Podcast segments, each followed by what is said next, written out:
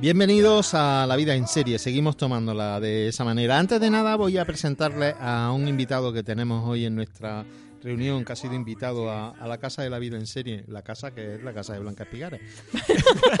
Por cierto, eh, bienvenido Salvador Perpiñá. Gracias. Salvador Perpiñá es guionista, escritor también, y bueno, guionistas de series has trabajado en más de uno. Eh, va- más de uno, más de uno. Más sí, de sí, uno, sí. ¿no? Ya lo creo. Aunque tú eres más de cine lo tuyo. Tú me decías, yo es que de series soy poco de series. Eh, efectivamente, bueno, me- me- o sea, hay mm, series que me encantan, pero bueno, es- esa constancia, ese ser capaz de seguir durante, durante meses una serie, no, no tengo mi, tengo mis clásicos, tengo mi- mis series que me gustan mucho, bien, pero pues, no soy un experto, desde luego. Seguramente saldrán, saldrán a lo largo de, de esta, bueno, de esta tarde, noche, día, porque depende de quién nos está escuchando, en qué momento escucha este hashtag. Buenos días, Blanca. Buenas tardes, Alfonso. Muchas gracias por acogernos aquí. Mi gata está encantada. Buenas tardes, Jesús Palomo. Buenas tardes, chicos, ¿cómo estáis? Y buenas noches, Jesús Lenz. Buenos días, querido Alfonso y amigos. Bueno, hoy lo que hemos elegido para, para hablar como tema, ya saben ustedes que últimamente nos ha dado por volvernos temáticos a la hora de, de hablar de series, es que vamos a hacer un recorrido por aquellas series que nos hablan de, de la historia. Vamos a detenernos, vamos a llegar en este programa, si es que nos da para eso, eh, finales del siglo XIX, primeros del siglo XX, porque ya en un programa posterior dedicaremos, nos dedicaremos al siglo XX, que da mucho de, de sí. Entonces, bueno, vamos a empezar por el principio, por, el principio de las series, ¿no? Que sería, pues, esas series que nos hablan de los remotos tiempos antes de, de Cristo y donde podemos hablar, por ejemplo, de Yo Claudio.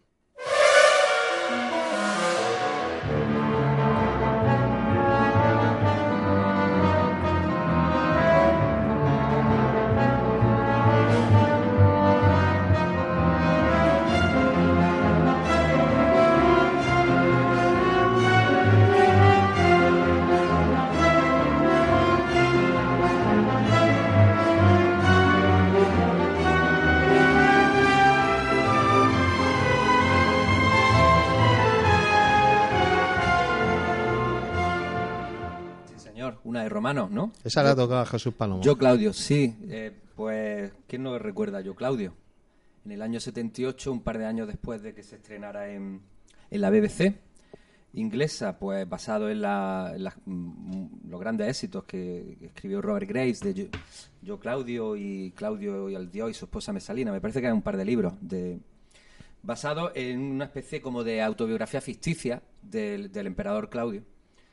Y aquella serie que se remonta a ese año, al año 78, en aquella época, por supuesto no estamos hablando de edad de oro, de, series ni muchísimo menos, pero era esa época feliz en la que había una cadena y por tanto la gente estaba fidelizada por naturaleza y, y la veía exactamente todo Dios. Y todo Dios la comentaba, los que teníamos suerte de saltarnos los dos rombos la veíamos y veíamos todo, todo aquello que se estaba presentando nuevo, época del destape, recuerdo, un destape además muy internacional, muy interesante. Y es una serie que a todos nos marcó, por supuesto, pues porque tenía, mm, aparte del tema de, muchísimo sexo y mucha carne, tenía una violencia extrema, eh, que imagino que estará en vuestras memorias aquella, aquella simpática escena de Calígula en un acto de semicanibalismo.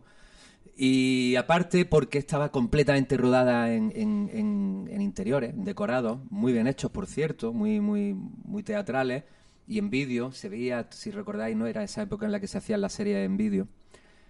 Y con actores eh, puramente de teatro ingleses, salvo que recordemos a John Hurt y Derek Jacobi, que era el propio Claudio, que luego han tenido grandes carreras en cine, más series y tal. Aquellos eran gente que nació en el teatro, hizo esto y se di- directa mm, de cabeza otra vez al teatro. Bueno, se habló de esa serie, de esa serie que eran 12 o 13 capítulos, como todo el mundo sabe, basada, era un culebrón. O sea, si lo pensáis bien, yo Claudio era un culebrón. Lo que pasa es que los- en vez de ser la, la familia de Falcon Creo o, o de los viñedos de no sé dónde, esta eran los, una familia imperial. Estamos hablando de la época del final de la República, con, empezaba con Augusto, con su Sí, cuando se, fundó el triunvirato del del Imperio, solo, ¿no? ¿no? Como decía Asterix. Y, y a partir de ahí, pues venía el Tiberio este, que era el Tito de, de Claudio. Eh, Calígula, Claudio y todos con sus finales que tenían. Y un personaje que destacar, por favor, recordémoslo, a la mujer de, de Tiberio, eh, abuela de Claudio, Livia. Un personajazo. ¿eh? Natalie Esta sí, espera, pasa el micrófono a nuestro invitado, porque esta sí entra, ¿no? Dentro Yo, de... Claudio. Esta entra en la elegida, Salvador. era- Sí, ¿no? Yo era jovencito todavía cuando...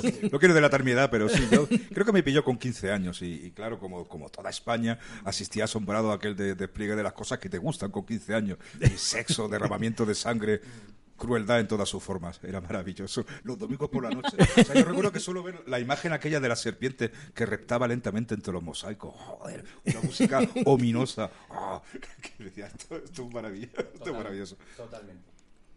No es un lugar donde uno quisiera vivir, de todas maneras. Tendríamos escasas posibilidades de supervivencia. Sí, pero marcó, yo creo, muy bien el como un- doblez, ¿no? En lo que iban a ser las historias de la serie, porque, bueno, estamos hablando, claro, de una serie británica, de que Sí, ya estaba y- y- manteniendo y, muy británico. un nivel... no hay nada más británico, quizás salvo Retorno a Brycehead, yo no puedo pensar en nada más británico que... Que yo, Claudio. Da- Downton Abbey. Vale, ok, ok. Vale. Bien que una serie sobre Roma sea lo más británico. Después de retorno a Brycehead. Hombre, Ah, parecía británico, eso sí. Eh, Aparecía de hecho británico. fue el que conquistó, Claudio fue el que conquistó la Britania. Aquella que nos enteramos por Asterix también. Sí, sí. ¿Mm? Eh, Jesús, Yo, Len, yo es dinos que algo tú yo de- guardo ¿Qué te acuerdas? de los dos rombos, porque en mi casa eran poco tolerantes con eso de con eso de las licencias, con lo cual yo cuando salían los dos rombos y la mítica secuencia de la serpiente, yo he soñado con eso durante años porque era el momento en el que me echaban del salón. Eso lo dices por quitarte años. A mí lo que, lo que sí me gusta es eh, recordar, y esto ya es un ejercicio de viejunismo total, como en aquella época los que mandaban en la tele eran los padres. Es decir, había dos cadenas, me imagino yo que habría otra cosa, ¿no? Ahora no, ahora eh, evidentemente el niño sería Y- el que tendría todo el derecho a ver el Clan TV o el Disney Channel o algo por el estilo, y los padres se Y el fastidiarían y, no democratizador verían. aparato del mando no existía. No existía. El mando no existía. Entonces en aquella época se veía yo Claudio, pero además lo veían los que mandaban, que eran los padres, y nosotros pues me imagino que mi hermano y yo nos iríamos a jugar con los clips de Famóvil en aquella época allí a, a recordar los tiempos del oeste. Yo tengo una pregunta. ¿Por qué el mando de la televisión es democratizador? ¿No es justo todo lo contrario? No, yo pienso que sí, porque a ver, tú adquieres en el momento en el que, a ver, sí, se da la tiranía, por supuesto, pero es un aparato que tú ya puedes utilizar desde ahí, te, te hace fuerte en él y tú ya controlas el mundo. En cambio, si existía solamente el interruptor o aquel más antiguo abajo de que había un transformador, y esto sí es revelaridad, ¿ya? que se tenía que calentar una- un, un transformador de lámpara. Hacedor testimonio. Lo siento, es así. Claro, aquello requería ya de una... A ver, eso era elevarse demasiado contra la figura paterna. Pero en cambio el mando, tan fácil como a la distancia, un simple botoncito, es muy... Ya, pero como normalmente el mando siempre lo tiene un patrón en la casa y no hay quien se lo... En este caso ya han pasado a los niños. En, en- en mi casa era pues mi padre. De hecho, mi madre decía, yo cada vez que me levanto y vuelvo tengo una película diferente y yo ya confundo todo. Yo todavía conservo el mando en mi casa, ah, mira. por ahora. No, mi tío Paco lo que tenía era un, un palo de escoba. Y entonces con el palo de escoba iba cambiando de canal. Sí, y era muy interesante. Claro, solo tenía que dar a un botón, ¿no? Claro, un Entonces, botón, si es que era no tenía, era era UHF, fácil. VHF. Y así era como el hombre iba cambiando a distancia. Yo, yo luego me vengué, ¿eh? me vengué porque he leído los dos libros y la verdad que me maravilló aquella historia. Y reconozco que no he querido ver, yo Claudio, ahora ya la tenemos a nuestra disposición. Yo en aquella época, pues cuando tuve un poquito más de uso de razón, eh, quise vengarme de aquella imposición o de aquella prohibición de no ver la serie y leí los dos libros de, de Robert Graves. Yo no daba crédito, lógicamente, a lo que allí se contaba. Yo no pensaba que eso pudiera, pudiera pasar en ninguna en ninguna familia ni en ningún grupo de ser humano y la verdad que ahora pues me están dando ganas de recuperar ahí a ese a ese Derek Jacobi y, y volver- Sí. bueno y ver por Yo primera tampoco vez la la he serie visto. Al hilo de lo que cuenta Jesús, eh, un par de detallitos. Señores de señores de Zombie, que la tienen, muy bien, un acierto, por favor, que la pongan en inglés también, que es- no se puede ver en inglés. ¿No está en inglés? No está en inglés, muy mal, Zombie, punto negativo. Pues es un, Profundo. es una barbaridad. Y luego, por último, que está por ahí el tema de que la HBO tiene los derechos para un remake que se está esperando, así es que ¿En serio? No, ¿En serio? no había oído ¿En eso. serio? ¿En serie? ¿En serie? En serio, en serio. totalmente en serio. No sé si es una buena noticia o una noticia... Es una- pero oye, quién sabe, decían Sí. que esto podía ser como... Yo la he visto en reposiciones. Sí, Y la verdad es que de esas series que sí ha soportado muy bien que hayan pasado... totalmente. Porque Pues es se cumplen 40 años ahora, ¿eh? Pero es de esa sensación además de estar viendo quizás el punto teatral que tiene, ¿no? sí. Choca un poco la tramoya, ¿no? Sí. Sí. Pero Sí, eran- pero lo manti- creo que mantiene muy bien porque Sí, hay tanta eh, lo que es la interpretación de- del actor no tiene tanto peso Claro, que claro. eso puede pasar los años que pasen que Claro, además los Sí, diálogos vale. son de una, de una gran calidad. Y, Sí. y además eran, eran muy cucos. Yo recuerdo una, una, una escena en la cual había una aclamación, digamos, popular en, en el circo, ¿no? Circo que nunca se veía, solo se veía un pasillo abierto a un balcón. ¿eh? Y entonces al fondo se escucha "Guau", en latín "Guau". y funcionaba, funcionaba, o sea, jugaba mucho con, el fuera de campo. sí, eso es una, eso es una técnica del teatro Claro, ¿no? claro, estás en el teatro y te imaginas todo lo que está pasando entre bambalinas en la Pero calle sí, no gran serie. sí Pues ya que ha hablado de teatro, ¿o tú querías ¿A decir algo? quieres pasar al Yo es que teatro estoy- de yo los a- gladiadores Al teatro, a la arena. a la arena, A la arena. pues pasemos a la arena Pasamos a la arena. pasamos a la arena Porque ahí, siguiendo, yo creo que el, el éxito, la estela de, de 300, ¿no? Y de esa, eh, de esa fotografía y de esa desmesura de la violencia tan casi tan falsa, ¿no? Casi tan falsa, falsa por completo, pues hubo una serie que se llamó Espartaco. La primera temporada tenía el castizo nombre, ¿no? De Espartaco, Sangre y Arena, con lo cual uno pensaba que más que gladiadores iban como, a salir como banda toros. sonora era un paso doble ¿no? Efectivamente, iban a salir toros y un señor con barba, ¿no? Y con, y con pañuelo pirata por ahí haciendo, haciendo de las suyas. Pero a mí me, me gusta esta me gusta esta serie, la historia de Espartaco, no hay que contarla porque todo el mundo se todo el mundo la conoce, no aparte de la, de la película de Stanley Kubrick, que por cierto ahora se va a estrenar una película sobre, sobre la figura de Dalton Trumbo, el guionista, que creo que va a ser va a ser muy interesante. El caso de la historia de Espartaco no la contamos, pero eh, esta serie tuvo un par de detalles interesantes, ¿no? La primera temporada está interpretada por un chaval que se llama Andy Whitefield, eh, jovencito muy guapo, evidentemente un cuerpazo, porque tenía allí que pelear con todos los, gladiadores, y este chico cuando está terminando la primera temporada le descubren un linfoma.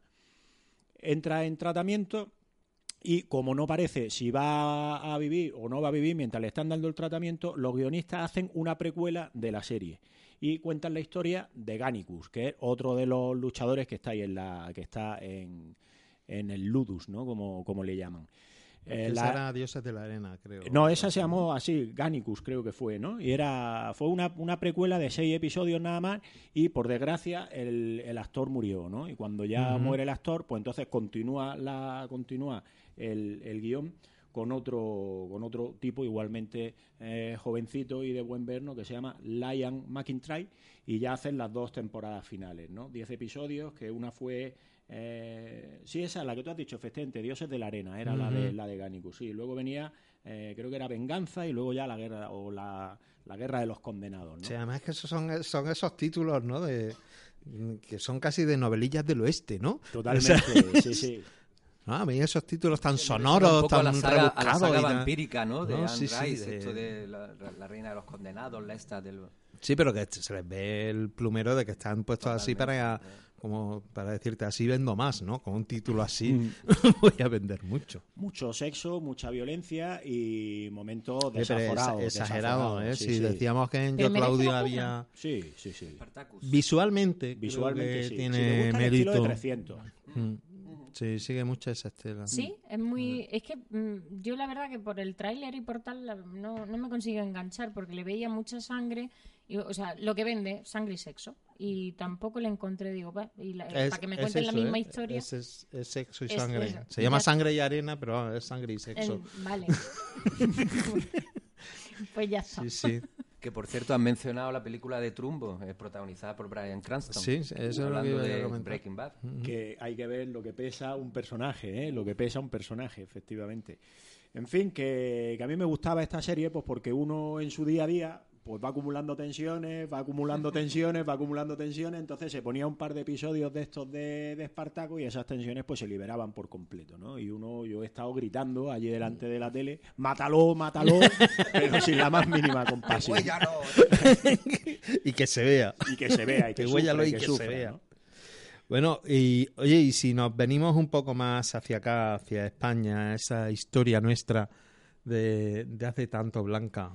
Hispania. Pues Hispania. Hispania fue pues una serie, yo mm, para mal mío, eh, no soy muy de, de... De hecho no tengo tele, entonces me resulta un poco complicado ver la, la serie española.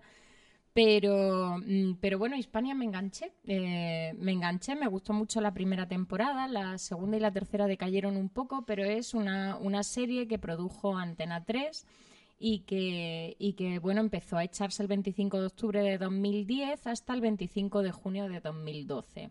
Tres temporadas, la última muy cortita, pero bueno, lo que narra principalmente es la historia de Viriato. Eh, yo creo que a, a mí me enganchó principalmente por eso, porque yo soy muy muy de Viriato y de toda esa...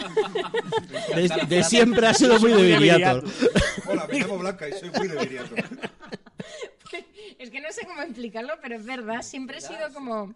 Ya sabéis, mis amores platónicos, estos muertos desde hace siglos.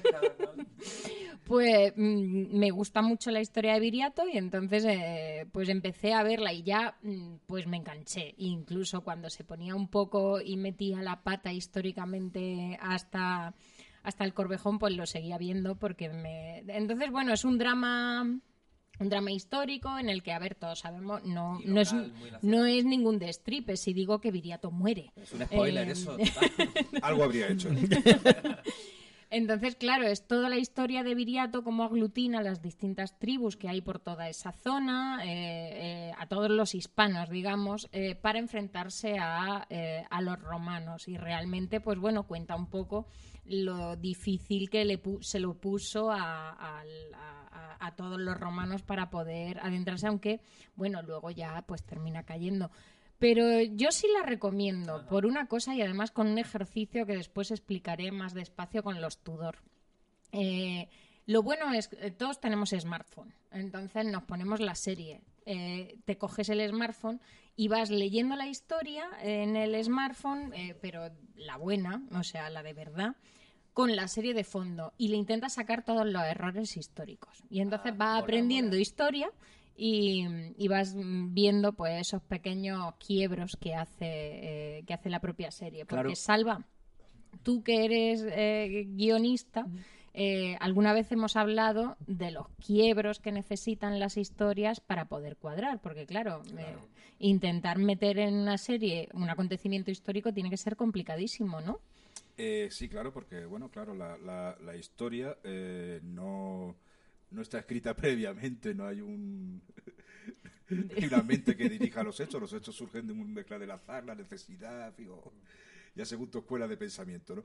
Y claro, a veces pues realmente la, la historia resulta sosa o no tiene ese, ese tipo de coincidencias, simetrías que nos encantan a los guionistas, ¿no? Y hay que apañárselas para, Cuadrar. Para cuadrar, para intentar sacar algo interesante de los hechos cuando a veces, bueno, pues no, no, no van con la velocidad que tú necesitas o se estancan, ¿no? Bueno, ya lo contaréis acaso luego cuando hablemos de, Eso, de Roma, ¿no? De... de Roma y de, bueno, de alguna serie histórica en la que trabaja, ¿no? Vale, vale.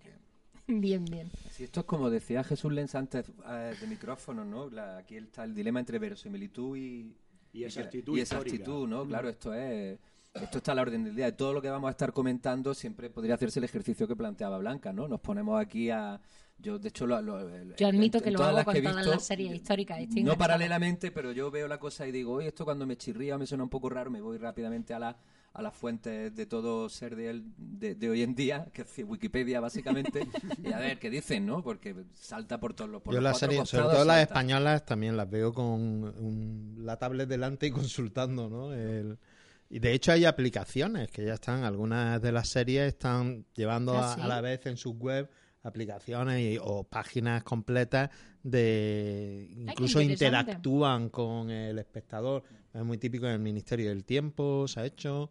Ah. Carlos el Emperador creo que también lo ha hecho. Isabel creo que también lo hacía, ¿no? Es decir, él- eso tiene una palabra, que es salir de, de la serie de televisión ¿no? y pasar a otros géneros, ¿no? Transmedia, ¿no? A Eso, la transmedia, ¿no? Entonces, claro, no solo es sacar un libro, que es lo que se hacía antes, se quedaba en sacar la, la novela de Amar en tiempos revueltos, ¿no? Sino que también, sobre todo, en, en juegos, en- y muestran ahí incluso, digamos, sus propias desviaciones históricas, ¿no? Es donde las puedes ver. Hay una cosa que me gustaría decir, ya que ha salido lo que decía Jesús, eso de verosimilitud versus eh, Exactitud. exactitud, ¿no? A mí me, como espectador, ¿eh? Eh, soy un poco a lo mejor raro, pero no es tanto la exactitud, que también, por supuesto, a mí como espectador lo que más me interesa, reconozco que es una, una visión particular, es, digamos, el tono, el espíritu de la época. Sí, si lo pillan o totalmente. no. Ujú. Entonces, eh, a mí me gusta, por ejemplo, una de las cosas, una serie como Roma, de la cual ahora hablaremos, aunque si rascaban mucho, pues había pequeños errores históricos y demás, pero lo importante es que tuve, eh, había un intento de ver Roma, eh, digamos, tal y como era, con los ojos de entonces. Generalmente las series sobre Roma son series hechas ahora, en una época, digamos, eh, cristianas, ¿no? Sobre Roma, ¿no? Esta es la mentalidad que había tras, tras la serie Roma era una, mentalidad pre-cristiana, una mentalidad pagana, ¿no? A mí eso me gusta, la serie en la que se ve una, una época respira tal cual. Entiendo que la otra opción, intentar hacer eh, adaptar el gusto del espectador contemporáneo a eh, no, adaptar, digamos, la historia al gusto del eh, espectador contemporáneo es también válida y demás, ¿no? Pero bueno, Eso hay una trampa en literatura que caen a veces muchos los escritores y que la utilizamos el concepto del vikingo vegetariano, ¿no? Es decir, el vikingo vegetariano. Esto se- quiere decir que, claro, si tú estás escribiendo un texto, ¿no? Una novela o lo que sea, o una serie sobre vikingos, claro, no puedes hacer que sea un vikingo vegetariano y que además defienda la dieta vegetariana, ¿no? Porque, claro, queda totalmente fuera de lugar, ¿no? El vikingo. Bueno, pero vamos, podría entenderse de- con cierta licencia poética que era como, no era el vikingo vikingo, ¿no? No era el vikingo eh, paradigmático. Entonces podía entenderse como Sí, esto bueno, que tú creo que quieres plantear, el tema ¿no? de los dibujos animados el, el vikingo blandengue del que hablaba el Fari. Exactamente, exactamente. El hombre blandengue. Pero que eso, eso se suele dar muchas veces, ¿no? Que es cuando se intenta, pues eso, se dibuja un personaje histórico y resulta que, que no es machista. Pues es un tipo mm, medieval difícilmente no va a ser machista, ¿no? Entonces intentar darle ese tono o que tengan expresiones que no tienen nada que ver con, con la época, ¿no? Eso es chirría, ¿no? Eso es algo que, que se sale de, de tono. Bueno, eh, vamos a dejar entonces Hispania. Vamos a... y pasamos Yo te voy a decir que yo soy de Indíbil y Mandonio más que de más que de Viriato. ¿Ese quién era? ¿De Tarteso? Histórico, de eso es que les falta una serie para ellos. ah, bien, bien. Eh, hay que hacérsela. Pero vamos a hablar como a, ya tienes una idea. Bien, bien, tomo nota, tomo nota. como ha, ha planteado Salva, yo creo que una de las grandes series de los últimos tiempos acerca de, de esta época, ¿no? Que sería la producción Roma.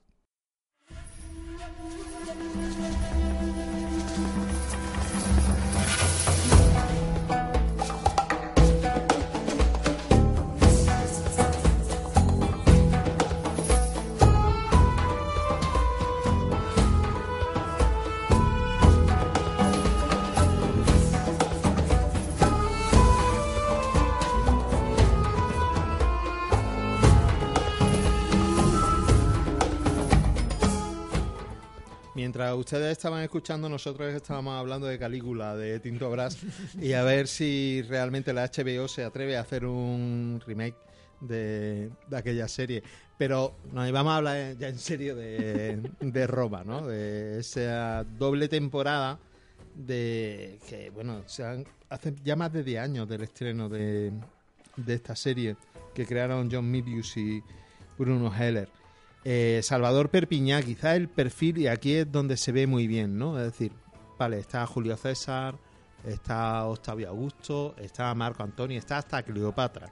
No, No. falta de nada. No falta nadie, pero la trama donde nos fijamos son en Lucio Moreno y en Tito Pulo, ¿no? Efectivamente. Ese punto de personaje además muy bien construido. ¿eh? Claro, claro. Entonces, bueno, hacen eso, hacen un recurren a una estrategia así muy cuca que consiste en eso, ¿no? Contar por una parte, digamos, el gran telón histórico, los hechos que estamos todos esperando, el paso de la República al Imperio Romano, ¿no? Donde no falta ni uno, Julio César, eh, Senado, eh, Sí, sí. Augu- Augusto, incluso sale hasta Cicerón, everybody.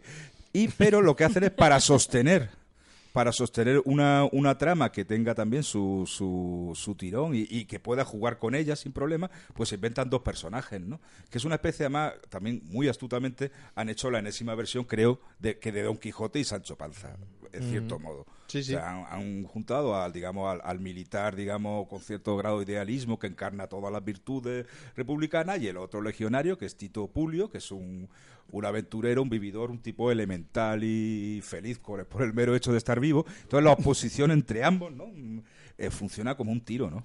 Y es maravillosa. A mí me, me gustó Además, antes muchísimo esa comentábamos serie. esa escena que habría hecho las delicias de Terence y Mosh, ¿no? De cuando Tito Pulo es quien engendra. a- Efectivamente, a- efectivamente. O sea, está- preña a Cleopatra. ¿no? Sí, sí, Cleopatra está en, en- ah, recuerdo vagamente, pero creo que está en así como en un momento de persecuciones, está, está, lo, lo tiene mal. Y entonces, bueno, pues una noche, pues eh, necesita engendrar como sea un hijo y se fija en Tito Pulio, que es un hombre robusto, es el gran empotrador, y, y lo invita a su tienda. Tito Pulio, claro, no se lo puede creer y pasa la noche con ella, mientras eso era muy bonito, la, digamos, la, las esclavas de Cleopatra comienzan a hacer esto, esto A ulular, ¿no? ulular, es- estos gritos de la- con la punta de la lengua que hacen exactamente en el Magreb. ¿Y qué pasa? Meses después, por azares de la vida, pues está también Tito Pulio ahí, con su, de legionario, como siempre, y eh, en la- en lo- con las guarniciones del César. Y entonces Julio César sale y, y- y enseña a su hijo recién nacido, ¿no? Se lo sostiene en brazos y lo enseña a la tropa, ¿no? Para que, para que lo aclame. Entonces, claro, la tropa desaforada de entusiasmo y la cara de Tito Pulio, la sonrisita de, de Tito Pulio mientras grita, ¡ay! ¿sabes? Decir, sí, César. Pero impagable. Uno de los grandes momentos de la serie. Muy bien. Jesús Len, yo creo que la ambientación, además, ¿no? De esta serie eh, está muy, muy conseguida. Yo creo que es la primera vez en que vemos Roma y nos creemos que Roma era así. Es decir, Roma, el gran problema que ha tenido las películas de romanos es que eran películas de romanos y con toda la carga peyorativo que eso, que eso tiene, ¿no? Hace, hace ahora unos días leía un artículo muy divertido de Jacinto Antón en el que hablaba de lo difícil que es vestir de romano, ¿no? A, a raíz de la última película que ha hecho George Clooney, en la que sale vestido de romano. Ave César, ¿no? La de Ave César. Sí, que no parezca que llevan el cepillo clásico de la, en, en la cabeza y, el- y el- y la, y la armadura de, de latón. Claro, es que aunque a Espartaco nos encanta, ¿no? Pero todo este tipo de, de películas de películas antiguas, pues lo de los romanos, Ben Hur y demás, pues es muy difícil creerse nada. Yo creo que aquí en, en Roma sí, en Roma estaba, estaba perfectamente conseguido ese ambiente realista, no digamos que, que olía, ¿no? Aquello, las calles olían, se veía ahí los charcos por, por, por donde paseaban, ¿no? Y tiraban los jarros de agua y decía, uy, qué mal tiene que ser eso. Sí, y, y, ah, una cosa, eh, realismo, no solo en la ambientación, sino eso, en las costumbres, ¿no? Yo me acuerdo que en el primer capítulo aparece eh, que está mm, Marco Antonio. Y, jaja, me gustaría recordarlo, pero vamos a llamarlo una, gran- una alta. No, no era Pompeyo, era. eh, no sé si era la, la mujer del César o algo así, ¿no? En todo caso, un- una. una un- Sí, podía ser Servilia, ¿no? Que aparecía mucho. Pudiera ser. Con- En todo caso, está, eh, están en, en la cama, están, están haciendo el amor, y al lado hay una, una, una esclava así, ya mayor, con cara de circunstancia, y que está ahí por si les apetece vino. Y ellos están, pues, refocilándose como si estuvieran haciéndolo delante del gato, ¿no? Este tipo de... Estos tipo de detalles, claro, marcan mucho una época, unas costumbres, ¿no? Por ejemplo, incluso el, el protagonista, ¿no? Lucio Marín. Moreno, Lucio Moreno. Lucio Moreno, que es un, vamos, un hombre, vamos, un hombre noble, donde los haya, justo, pues en un momento de su vida, pues para ganar dinero, pues compra y vende esclavos, cosa que en la mentalidad del romano de la época no tenía. Entonces, ese tipo de cosas, ese tipo de, de que no, sumergirse. no hay vikingos vegetarianos. en Efectivamente. Roma, Claro. tío. Y una última cosa, esto ya por, por, por joder. eh, un amigo, un amigo mío, guionista también, Miguel Anso Murado, detectó, detectó un, un error. Un error en la serie, ¿no? A y era que en un momento dado hay un político eh, que está intentando ganarse al pueblo y lanzan octavillas. Dice, no, en Roma No, octavillas no. no. O sea, porque- claro, en todo caso tablilla, porque claro, el papiro estaba a unos precios vaya. Entonces tirar octavilla era como tirar oro directamente, una locura, ¿no?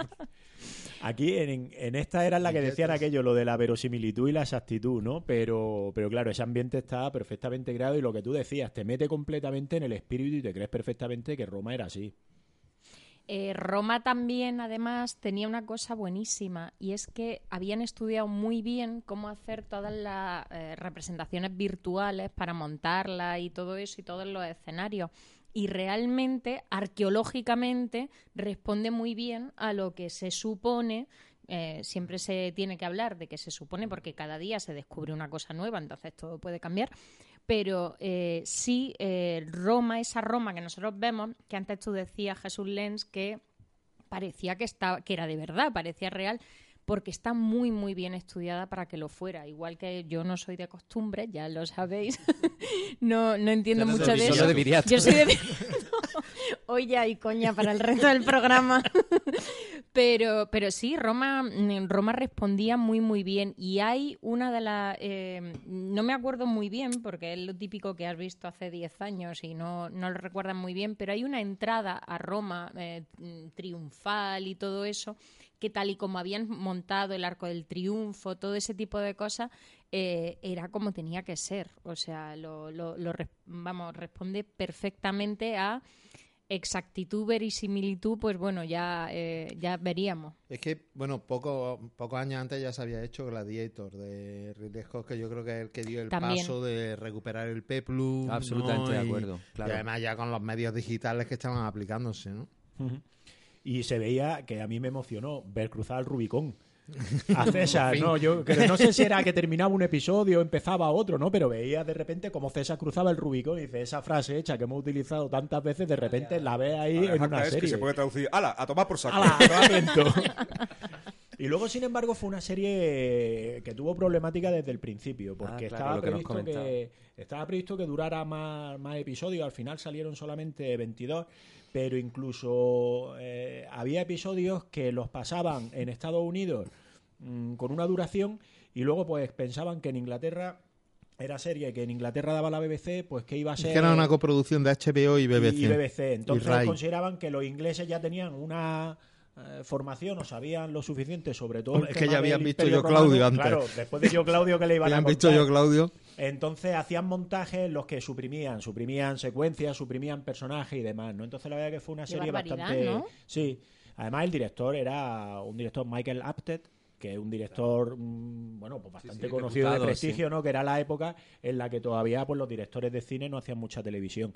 Y bueno, la verdad que la, la serie fue polémica desde el principio y la BBC la canceló porque consideró que no estaba dando las cifras que debería de dar, ¿no? Sabemos, para los que nos gusta y nos tomamos la vida en serie, que lo de las cifras es algo muy relativo, ¿no? Como hemos visto con un montón de, de series. De guay, ¿eh? Y luego, pues hubo mucho tiempo, se planteó la posibilidad de que se retomara otra vez la serie después de la cancelación, pero todos sabemos que ardió Chinechita, se quemaron los, los escenarios donde se filmaba la serie, con lo cual, bueno, pues eso ya será un sueño imposible que nunca más, que nunca más volverá. Roma no volverá. ¿Algún otro comentario sobre o avanzamos un poco en, en Vamos la a avanzar Vamos a en- avanzar. Sí. Bueno, lo siguiente sería sobre todo la época medieval, donde desgraciadamente eh, pasa, quizá también le ocurre a la literatura, ¿no? Se trabaja muy poco esa, esa época y en la serie sucede lo mismo.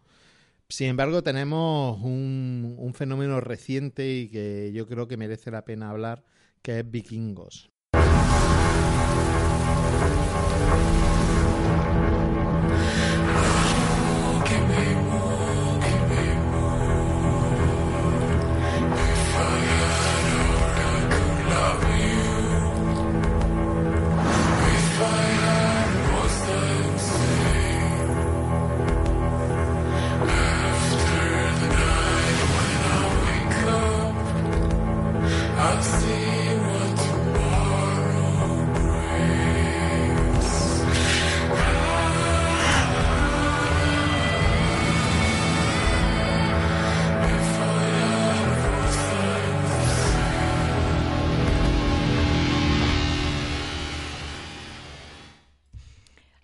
Vikingos, serie producida por The History Channel. Aquí no hay HBO, aquí no hay ni siquiera BBC, ¿no? Que se supone que es más, más seria, más rigurosa y demás. No hay, AMC no hay AMC, ¿no? No hay AMC. Esto es de History Channel. Y es la verdad que una apuesta, una apuesta muy valiente. El productor es Michael Hirst, que hizo, venía a hacer los Tudor precisamente, de la que no vamos a tardar en, hablar, y lo que cuenta son pues las leyendas vikingas de un personaje que existió, tal y como puede existir un personaje histórico de las sagas de, pues de las sagas nórdicas en las que hay muy poco escrito, ¿no? Muy poco escrito en el sentido de que esté documentado. El personaje se llama Ragnar Lodbrok y, y bueno, yo creo que de todas las series que hay sobre históricas y en las que aquí sí hay eh, exactitud y verosimilitud, yo creo que, que es vikingos, ¿no? No vamos a hablar de- del argumento, pues bueno, pues toda una dinastía de, de vikingos, quizá este Ragnar fue el más conocido de ellos, fue el que conquistó la Bretaña, fue el que llegó incluso, se, se cuenta que llegó a París. De todo eso se está hablando, ¿no? Van cuatro, cuatro temporadas de la serie, pero yo quiero, eh, quiero quedarme en un episodio concreto que a mí me, me impresionó, que fue el capítulo 8 de la primera temporada, que se llama Sacrificio, en el que no pasa absolutamente nada. Desde un punto de vista de guion o de historia o de personajes no pasa nada, porque lo único que se cuenta es un rito religioso. Y sin embargo, tiene una magia en todos los sentidos de la palabra magia, ¿no? Porque aquello, más que un rito religioso, para lo que nosotros estamos acostumbrados, aquello era magia negra, aquello era una especie de bacanal, aquello era una carnicería.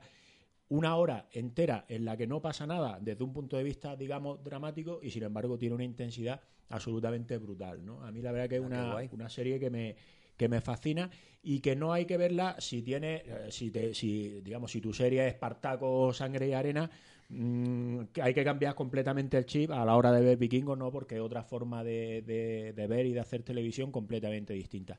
El tema de la navegación, el tema de los barcos, el cómo consiguió él a través de, pues, de los precarios medios que tenían, cómo consiguió llegar, el personaje, o sea, cómo consiguió llegar a Gran Bretaña, ¿no? Cuando aquello era el- la tierra incógnita, Irlanda, ¿no? sí. ese, ese personaje maravilloso que es Floki, ¿no? Que es físicamente, todos los vikingos que aparecen son tipos físicamente monstruosos, ¿no? Y este Floki es delgadito. eh, Vicky. Que parece de Vicky el vikingo.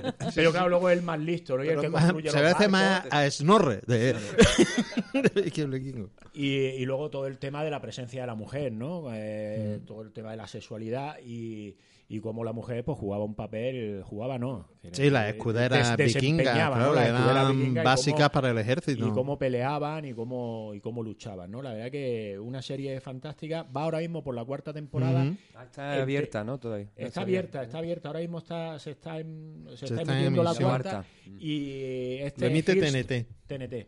Hirsch considera que, por- con esto que voy a decir, eh, creo que a- a- deja adivinar bastante lo que va a pasar al final de la cuarta temporada, porque él considera que los hijos de Ragnar Lodbrok tienen mucho futuro por delante, ¿no? Con lo cual él quiere Mal rodar rollo para otras- Ragnar. Quiere, quiere rodar otras tres temporadas más, ¿no? Ya veremos a ver Uy, por, quizás dónde, por dónde se, va. se pasa, ¿no? Eso te digo, que él ya no sé hasta qué punto, eh, pero él considera que hay material histórico como para seguir. como Es que para no, seguir adelante. además es una serie modesta, ¿no? No es una serie de alardes en, No. en la escena, ¿eh? Es bastante modesta, mucho de parajes naturales y... La verdad que a el un paisaje que castillo, tiene es ves una impresionante. sala... Sí, pero que no es de unos decorados inmensos, ¿no? No, Ni de no. No, ni- recreación ni de- ni de técnica ni masa, nada. ni ¿eh? de muchos extras, No, ni no. nada, ¿no? En ese sentido, la verdad que es una, una Pero es verdad que sí, yo la veo muy, muy fiel, ¿no? A, al- a lo que decía antes Salva, es decir, sería como esas series que sí guarda muy bien el tono, ¿no? De la y te da esa sensación de, de verosimilitud absoluta. Y hace también cierto juego en ese aspecto, ¿no? De utilizar a ese personaje histórico del que tampoco se sabe, pero sobre el que tanto se puede crear, ¿no? Claro. Y además utiliza al hermano, al hijo, ¿no? Para generar ahí toda, toda esa historia, ¿no? De. Claro, ya metes la parte de soap opera, ¿no? Prácticamente, en la que al final pues, uno traiciona al otro, Sí, sí. eh, se miran, se hablan, se odian, se quieren, se detestan y demás. Sí, pero las reacciones además son vikingas, ¿no? son vikingas, sí, sí, y desaforadas, ¿no? Claro que es- te hay que desollarte, pues se te desuella y ya está, ¿no? Y se bebe mucha cerveza, cosa que eso se agradece mucho en una serie, en una serie histórica. Tiene demasiada sangre para mi gusto, pero es que yo soy muy delica. yo soy de viriato, pero delica. Pues sí, yo creo que es una serie que merece la pena seguirle. Luego hay un aspecto en la serie que es el perfil de actores, que creo que está muy, muy conseguido, sobre todo con el actor principal, el que el que hace Ragnar Lodbrok, Travis Fimmel, ¿no? Sí, sí, que te crees perfectamente que sea, Sí, que sea sí. vikingo. Nada más tiene esa, esa cara, a la vez tiene expresión de fiereza, pero luego también de una ternura bastante grande, ¿no? Entonces, esos momentos en los que él se indigna y se marcha en soledad por allí a lo alto de la montaña porque el mundo entero está en tu contra y luego, sin embargo, te crees que es capaz de pegar un puñetazo en la roca mm, y destrozar la montaña completa, ¿no? La verdad que sí. Que... Además utilizan otra técnica parecida a lo que decía antes Salvador, ¿no? De, de esto de utilizar los personajes que no son históricos, pero aquí lo que hacen es que introducen a un cristiano dentro de, de la tribu vikinga para poder contar mejor cómo es la vida de los vikingos, ¿no? Desde el punto de vista del, del cristiano y el protagonista principal, Ragnar, ¿no? Tiene también como ese interés hacia el misterio de la religión de los cristianos, ¿no? De esa gente extraña que solo cree en un dios, ¿no? Que se rapan la cabeza, que cómo funcionan, ¿no? Eh, Claro, y nosotros somos realmente el espectador, es ese personaje que está ahí encastrado casi sí. Por, por casualidad, ¿no? Y vamos descubriendo las cosas igual que las va descubriendo él. Y claro, pues la, la sorpresa que él se lleva, pues por ejemplo, con la tolerancia sexual que, que hay entre los, entre los vikingos, pues claro, él se asombra, pues no está acostumbrado a eso, ¿no? Luego igual, cuando, cuando llegan los vikingos a Gran Bretaña, llegan allí a, a la abadía, eh, para nosotros, desde nuestro punto de vista, son bárbaros. O sea, son los protagonistas fuerte, y los sí. queremos, pero son bárbaros, ¿no? Y vamos a ver cómo, cómo para ellos, por lo mismo le da que sean eh, monjes o que no lo sean. Para ellos son personas que hay que, que hay que matar, ¿no? Que además parece incluso en esa escena que ni saben lo que es un monje ni lo que es un, o sea, que sí lo sabrían, Sí, pero, que, pero- que de- da igual. O sea, hay una, hay un, hay, hay como una generalización eh, en torno a mm, se mata a cualquiera, da igual. Sí, como un asesinato mecánico, ¿no? Sí, Claro, Sí. porque, porque para ellos luego, eh, que por eso me gustó tanto. Sin odio, ¿no? Sin por- por Sin acritud. Estoy haciendo Oye, mi trabajo. Eso, eso. Yo te mato, pero sin acritud. Hago mi trabajo. Otro día en la oficina. Claro, pero es que ellos, en su rito, que por eso a mí el, el episodio 8 que comentaba antes me llamó tanto la atención, para ellos, dentro de su cosmogonía, la muerte Está de puta madre, claro. Sí. forma parte de esto. De hecho, el viaje a Valhalla, A Valhalla, sí. es lo mejor que le puede pasar a un vikingo. Con lo cual, claro, para ellos, el concepto que nosotros tenemos de muerte, por mucho que creamos en vida eterna, reencarnación, No es tal, tal, igual, no. no. es igual, porque es que para ellos es el orgullo morir en, en batalla y morir en la, en la guerra, ¿no? Con lo cual, claro, mm, hace esa extrapolación a lo que ellos van haciendo por ahí, cómo van matando a, a la gente a diestro y siniestro, y para ellos es que mm, Es el honor de eh, morir. El honor, efectivamente. O sea, ellos consideran que a los que han matado lo que tienen que estar orgullosos de haber muerto pues bajo su hacha, bajo su bota o bajo su espada. Sí. Bueno, y muy interesante también todo lo que es el papel de, de las mujeres, que antes lo ha nombrado Jesús, Sí. el papel de las escuderas, de la Gerta, ¿no? La, Sí, la eh, compañera de... que casi también se convierte un poco en rival, ¿no? Bueno, claro, es que y también empieza, rivaliza. sí, pero eso por lo visto, eh, sí lo, lo he leído en algún lado de estas veces Eso que es me cuando te pongo pones a, a verla cuando con- me pongo con, Con sí, el ordenador delante, que, informándote. que en realidad era un era más matriarcal en muchísimas cosas. Tenían como muy muy separados eh, los estamentos donde tenía que mandar el hombre y donde tenía que mandar la mujer cierto es que hay un momento en el que claro mm, todo eso empieza a cruzarse y hay deditos que se tocan. Y ahí es donde mm, salían por lo visto chispas. Y era muy normal eh, incluso peleas entre familias debido a rencillas entre un pues un hombre y una mujer de otra familia o lo que sea por algo en particular pero pero vamos que yo de eso tampoco controlo mucho Pero que tiene de todo, además no pierde incluso el punto mítico, ¿no? Porque hay un personaje que creo Sí. que es Aslaug, la segunda mujer de Ragnar Lodbrok, que se supone que es hija de Brunilda, la de los Nibelungos, ¿no? Y entonces, claro, hay ahí esa, esa historia también de que se consideran hijos de los, de los dioses, ¿no? Que hay... Bueno, es que en realidad lo eran, ¿no? sí. O sea, eh, como igual que a nosotros se supone que los cristianos nos creemos hijos de, de Dios, o sea, pero allí además es el sentimiento era terriblemente fuerte y además tú tenías que honrar de una forma a tu Dios eh, precisamente con lo que decía Jesús, con la espada con la y- espada, con la muerte del otro. mm, yo creo que casi eso se podría considerar pues una serie de, de sacrificios que hay que hacer para honrar a, a- y, y seguir creciendo en la escala de, de la dignidad, ¿no? Pues vamos a seguir avanzando y vamos a aprovechar que tenemos con nosotros a Salvador Perpiñá, que participó en el guion de Nuestra Isabel, nuestra gran serie histórica española.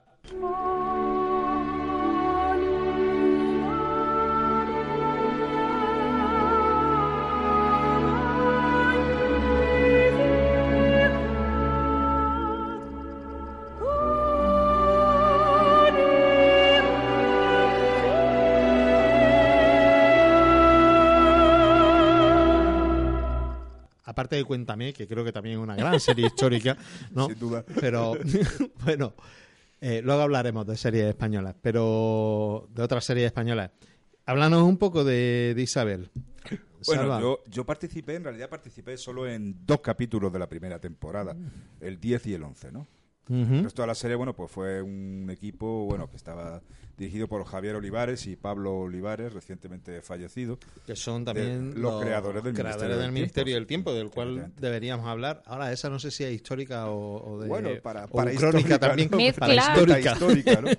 Y eso, bueno, un equipo también de compañeros, Jordi Calafí, Joan Barbero, Barbero Ana, Anaís Schaff. Y eso tuve la suerte de, de- de- de que, de que me encargaran dos Ah, ¿Esta capítulos. será hija de Sergi Chaps? Eh, sí. Ah, el, de, el productor Son- de, son dos de hermanas realizador de Saber y realizador. Ganar. Son dos hermanas que son guionistas de... Sí, del no, Ministerio del igual meto la pata, pero sí, Ah, son sí. dos hermanas. No sé si una es realizadora y otra guionista, Sí. o ambas son guionistas. Eh, Hombre, pues ya que estuviste tú ahí dentro de, de esa serie, cuéntanos de- un poquito de... bueno, pues la-. Cuéntanos cómo pasó. Eso cuando, cuando te decía el productor, por ejemplo, no, caballo no, que vaya a pie, ¿no? No, no, eso no, no, no pasó. Eh, hubo, mm, bueno, eh, a mí una, una de las cosas que me, me- me divirtió mucho, eh, si recordáis, la, la serie se emitió eh, casi un año después de que estuviera ya enlatada, por unas cuestiones, digamos, meramente contables. Mm. Eh, contaba, se contaba, eh, se, se con- se apuntaba al presupuesto anual la serie cuando se emitía, no cuando se, se, se grababa. Entonces, pues resulta que por eso, por una argucia contable, estuvo un año sin emitir. De modo de En- manera que mm. cuando se, cuando se estrenó, en muchos foros, ¿no? Se estre- claro, la serie fue encargada, eh, escrita y realizada, la primera temporada, en la, en la, en la era Zapatero, ¿no? Pero se estrenó cuando en la era Rajoy. es verdad. Era Rajoy es como una contradicción en términos. Primer año era Rajoy. Pero eh, lo curioso es que, claro, en muchos foros yo recuerdo que enseguida, claro, entre que era Isabel la Católica, ¿no? Y pues la Y gente era la pensaba. "Ah, típico producto franquista y tal. Yo me acuerdo que me metía pacientemente y decía, no, hombre, no, que no, que esto es un...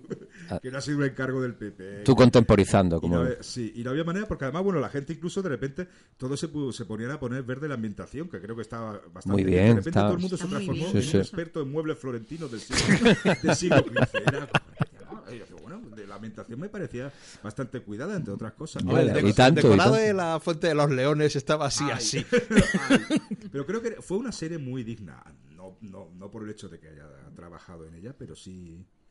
Yo, lo, eh, eso sí, bueno, ya lo cuento, lo pasé un poco mal porque me tocaron, eh, sobre todo el capítulo 10 fue muy, muy, muy difícil, veréis. Eh, digamos, la manera de trabajar, dadas las circunstancias, las condiciones de producción y demás, bueno, pues había una especie de gran dossier que era, habían elaborado el equipo de, de guionistas, digamos, Javier Olivares y Pablo Olivares, ¿no? Y era un dossier donde ocurrían, digamos, los hechos. Entonces, el capítulo 10 comprendía una serie de hechos históricos. Había- aparecían 20 paginacas de todo lo que te puedas imaginar. Y a partir de ahí, bueno, pues ya el, el guionista aportaba su, su trabajo para darle aquello algo de forma. Luego, por supuesto, se discutía, se reescribía, en fin. ¿Qué pasa? Que a mí me tocó me tocó un momento muy puñetero en la, en la vida de los, de los reyes católicos. Es decir, me tocó el momento inmediatamente posterior a su boda. Ellos se acaban de casar y eso coincide con un momento, digamos, políticamente delicado y tienen, digamos, que retirarse a los cuarteles de invierno durante una buena temporada. ¿Qué pasa? Que me toca un capítulo en el que no ocurre nada.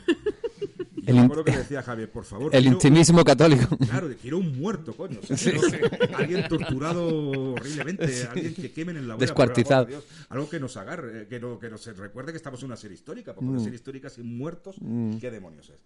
Y entonces me acuerdo, era fue muy, muy difícil, ¿no? Por ejemplo, claro, tenías que escribir una escena, digamos, conyugal, eh, camera de, de Isabel y Fernando. O sea, decía, una conversación postcoito de los dos padres esos que aparecen en los billetes de mil. Aparecían, aparecían. Parecían de. Ay, En los, sí, en verdes. cambiado, En los verdes.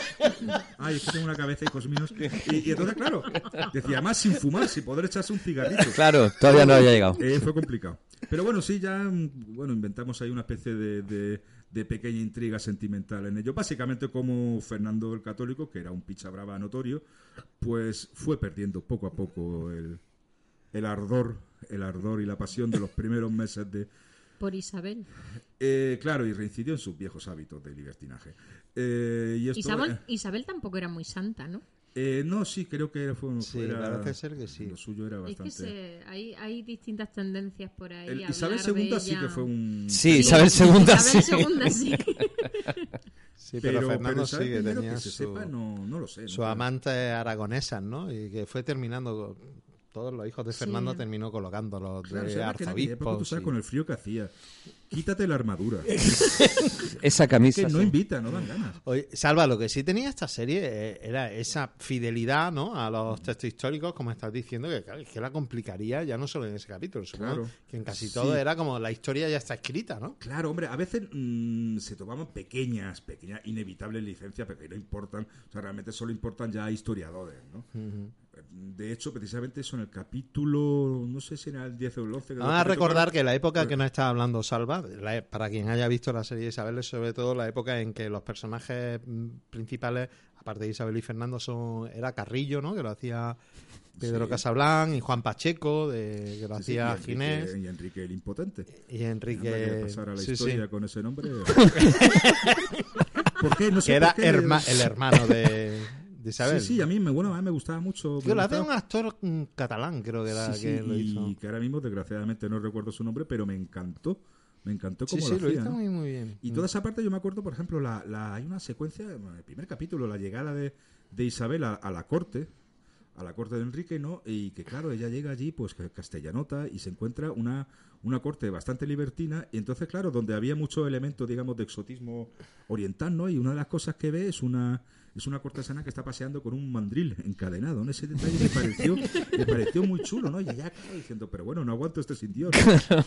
Y corrió a su cuarto a rezar. Como la- No, Eh, bueno, broma esa parte, no, me parece una serie Sí, bastante, bastante. Sí, sí, sí lo es. Pablo Derqui. Era quien hizo de Enrique era Pablo, Pablo Derqui, Pablo Pablo Derqui, Derqui, Pablo. Derqui. Y ya, vamos, igual me estoy enrollando mucho. No, pero- enróllate, No, enróllate. no. Bien, correcto. Cuenta sobre No- todo nos parece oportuno. no, ah, bueno, yo soy un... soy una persona discreta. Me podéis contar vuestros cotillos que nunca los contaré, y menos en la radio. Y menos en la no radio. es- Si no es por dinero, claro. En ese caso, todo se puede hablar. ¿Y cervezas? Y cerveza también, todo vale. Soy, soy fácilmente sobornable.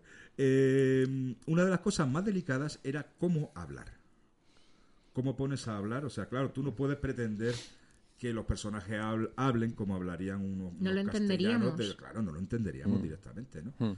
Entonces eso había que buscar una especie de, de gravedad en el tono que fuera comprensible, pero que no fuera también el cómo mola o esa merced, ¿no? Claro. que eso hay veces que española cuando que lo meten en, en una Sucede, serie histórica te chirría. De una repente serie, serie española que algo. decían, bueno, sí, Aníbal sí que se lo monta bien. no. No. Ese equilibrio, ese, un poquito de Shakespeare, un poquito de, de, esa, de esas cosas, ¿no? Yo le llamo darle gravedad. Recuerdo que, bueno, entre la documentación que manejamos, manejábamos muchos textos de la época y me encantó, me encantó leer textos, digamos, no literarios de la época. Mm. Porque había un castellano de un colorido muy peculiar que no, no se esforzaba por ser bello. El contable pero- florido. exactamente, pero sí, Sí. por ser preciso. Y había ahí un castellano muy, muy molón que te gustaba, ¿no? Pero de todas maneras, ya te digo, a la hora de hablar se trataba de hacer un, un equilibrio, meter, bueno, esos pequeños arcaísmos de vez en cuando sin asustar. Y yo creo que en general se, en general se consiguió. Pero Yo creo además que serie, no puedo decir otra Era cosa. un reto muy complicado. Hombre, hay que tener que- en cuenta que fue una serie que podía llegar a ver 5 millones de personas en, su, en sus mejores momentos. Y claro, 5 millones de personas viendo una serie que era, digamos, tan fiel a, a la historia escrita y que pudiese ver, eh, vamos, y que mantuviese esa audiencia, eso es algo muy complicado. de Claro, hacer. claro, ya lo creo, ya lo creo. A la gente le entusiasmó, la verdad. Sí, sí. Bueno, mm, salvo los grupúsculos estos de, de gente que, mm, que decía que era un producto franquista y de Sí, sí, y sí. Bueno, eso- auspiciado por el PP, pero eh, en general, tú ahora hablas de Isabel y la gente está mucho más contenta que, por ejemplo, con Carlos. Mm. Sí, Ahora yo- lo veremos, pero Sí, no, podemos pasar ya directamente, porque además sí creo que Isabel es, es- marca un antes y un después en cómo hacer series en España, y creo que el Sí. Ministerio del Tiempo es un, un ejemplo, ¿no? Que bueno, sigue de también hecho son los esa mismos, línea. ¿no? Sí, sí, sí. Hermano Olivares. Mm. Claro. sí. eh, Pero sigue esa línea, sin embargo, creo que sí, que en Carlos porque Emperador... Carlos no es la misma gente. eh, creo que sí, ¿eh? Vamos Bueno, a en- consultarlo. digamos, en Isabel hay un, digamos, una decisión a partir de la primera. De la primera, como comentaba Ah, antes, sí, sí. Por divergencias con, con el equipo de producción, digamos, el equipo primero se retira y entonces la, la segunda temporada y la tercera ya es otro equipo completamente distinto. Ah. Y creo, no conozco a fondo la segunda y la tercera temporada, que enfatizan ya más los elementos de melodrama, eh, le dan un... Hombre, Pero- tenía una ventaja también la segunda temporada frente a la primera, que hombre, introduce lo que es la conquista de Granada. ¿no? Que eso tiene. Es decir, que ahí ya entra, no es por nada, pero... No, no, no es porque seamos de Pero aquí. No es porque un poquito seamos más. de aquí, pero claro, hombre, no, pero que te No, pero los da paisajes se y los presta a esos fin. contrastes de cultura, Claro, claro. a todo lo que son, ahí ya sí que te salen envenenadores, asesinos, que es toda Claro, la familia nazarí, ¿no? Que eran y- y ese momento que elementos... Isabel prueba el pulevín por primera vez. Pero a ti, Salva, te dan uno de la segunda temporada con todo lo que tiene Granada y la lías parda, ¿eh? Uf. A lo mejor no terminan diciendo Aníbal se lo monta muy bien, pero sí, Claro, claro, llegan claro. a decir alguna a Isabel diciendo Lavín viejo. Fernando, échate una mitititilla para allá, ¿no? Exactamente, un poco de color local. Pero, pero sí, yo, Carlos no la he visto, he visto solamente alguna cosa suelta.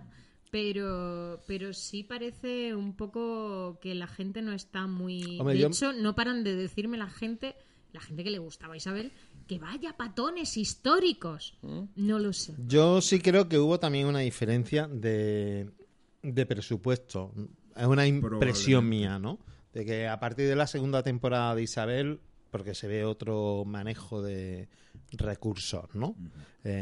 Aunque siempre había que recrear las batallas Claro. de aquella manera, ¿no? Pero y yo creo que en Carlos Emperador también eh, hay una apuesta importante de, de dinero, pero no se dan los resultados que se habían alcanzado con, con Isabel. Y hablo un poco a ojo, ¿eh? sin, sin conocer a fondo Carlos. Digamos, la, al menos la primera temporada de Isabel había una especie de punto de vista. Digamos, eligieron, podían haber elegido otros, pero eligieron contar la historia de una mujer que en un mundo de hombres eh, intenta... Y muy buen punto. Claro, intenta sí. no solo sobrevivir, sino que consigue hacerse con el poder, etcétera.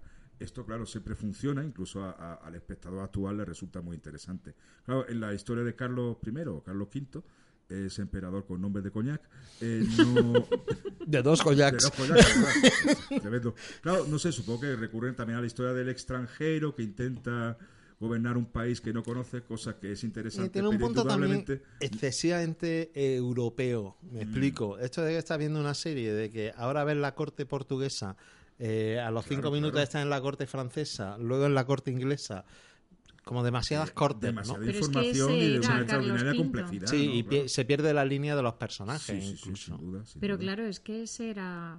Claro, es que no estamos ya hablando del reino de España. es que Claro, es, ya es la Champions League, no es la Liga. europeo.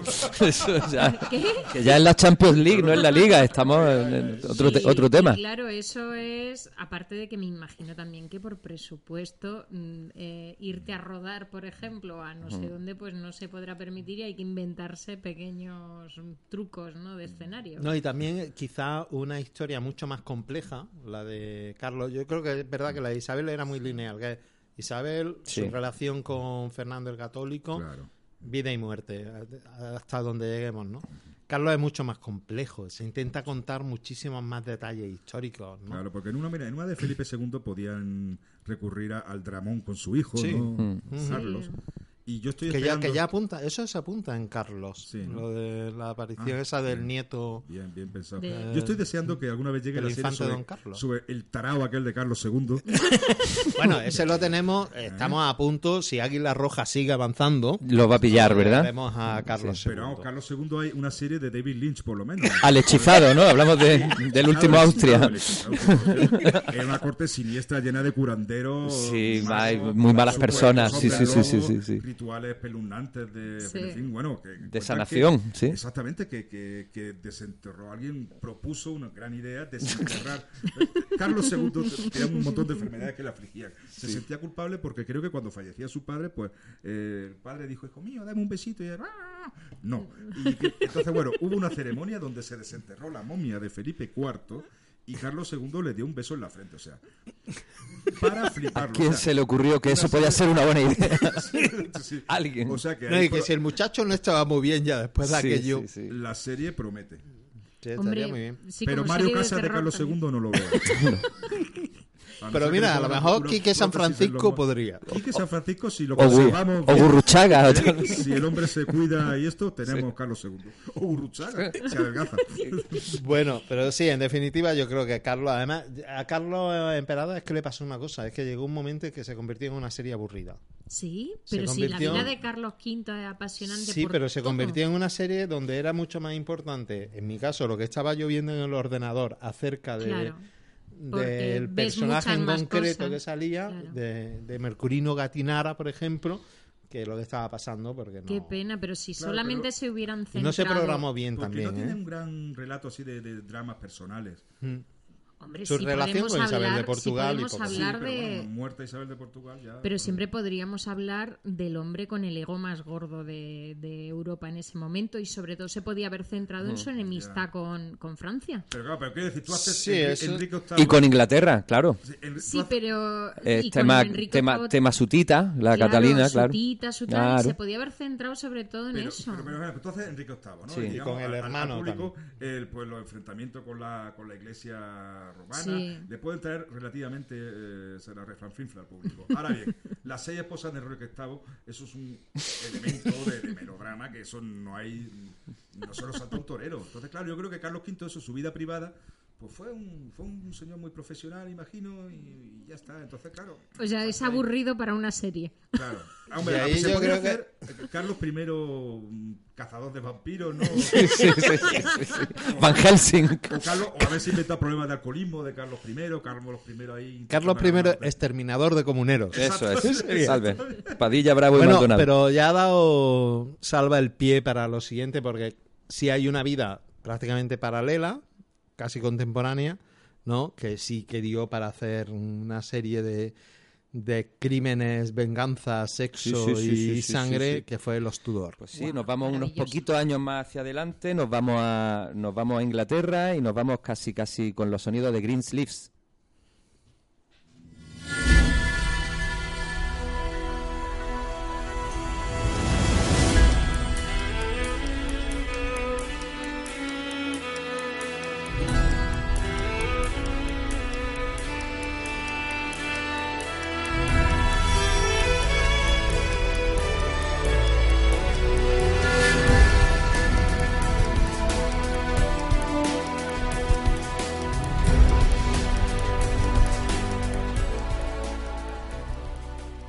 Bueno, pues sí, hablábamos de, como acabamos de escuchar, los Tudor. Nos vamos a la, Inglaterra del siglo del siglo XVI.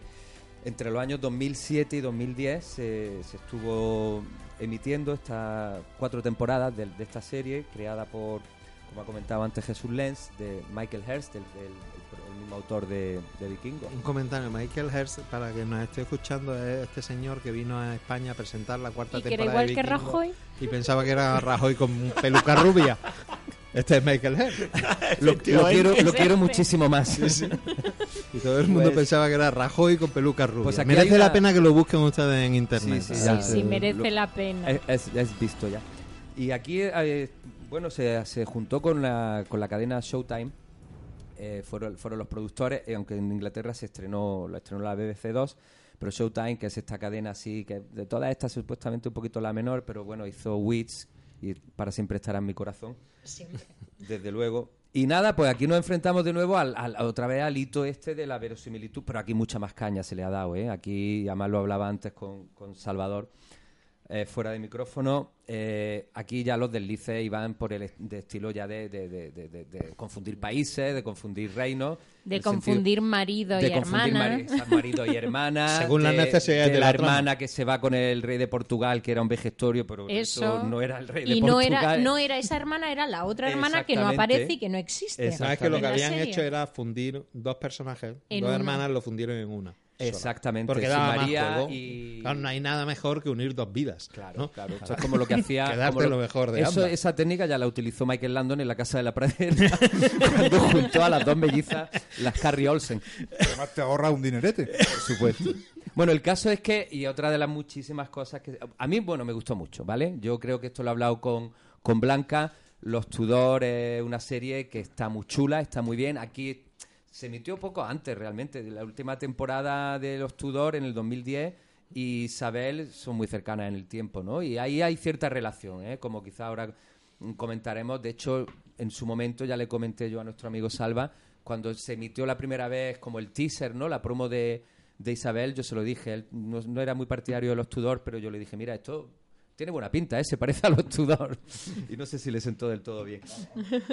el caso es que, bueno, peca de lo que pecan estas series, ¿no? Si antes hablaba, hablaba y Jesús y, y- y Salva de esto del, del creerse la época, del meterse en la época, del espíritu, del cómo respira la época, aquí la época está demasiado guapa, con unos afeitados impecables y unos cortes de pelo que, bueno, ya Y quisiera... unas los- abdominales. y unas, unas tabletas y unos... Que sabemos que Enrique VIII en su juventud era, parece ser, guapo. Sí, jugaba al tenis. Tocaba- Era deportista y tal, el pero hombre, que también muy pronto es cuando se hace la herida de la que luego mm, irá engordando, engordando. Sí. Pero claro, mm, es que incluso cuando Lo ponen a él gordito dices... Meyer no, no engorda Jonathan mucho, Rhys ¿eh? Meyer, No. perdón, que no, no- no es lo que engorda, ponen al final cuando está mayor, que mm, le ponen un poco de sombra debajo del está, párpado sí. para ver si puede parecer una sombra mm, eh, tipo bolsa de ojo, pero que va, eh, si es que mm, Hay en todo ese un, el- sentido... todo un elenco, ¿eh? Hay Blanca, aquí está, aparte de que el que estáis comentando de Jonathan Rhys Meyers, que Sí. a, a mi juicio está, pues está muy bien. Es verdad que podría... A mí que- ese actor me gusta Sí, mucho. el, el tío mola, mola muchísimo, pero también está...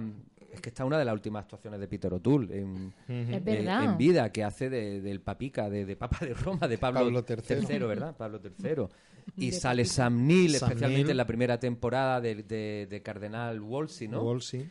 Y bueno, sí, que... Bueno, y Natalie Dormer, que Natalie hace Dormer, que luego la Bolena, uno de conocemos los de- primeros papeles de del Juego de Natalie Tronos y es uno de ¿eh? sus primeros papeles y está estupenda la chica y el actual Superman Henry Cavill que su amigo Charles Brandon el ser Charles de, de- de toda la bueno sí podíamos comentar muchas anecdotillas acerca de todas las pifias históricas que tiene de tratamiento en cuanto al lenguaje también que si por Sí. ejemplo lo del George Highness su Alteza esto no se hacía Eso hasta es- sí. do- casi Pero yo me lo pasé de- muy bien viendo los Efectivamente, ahí está. Tú notabas que el ambiente era todo muy limpito, todo muy, muy aseado, muy pulcro, mm, grandes bellezas, grandes afeitados, pero la...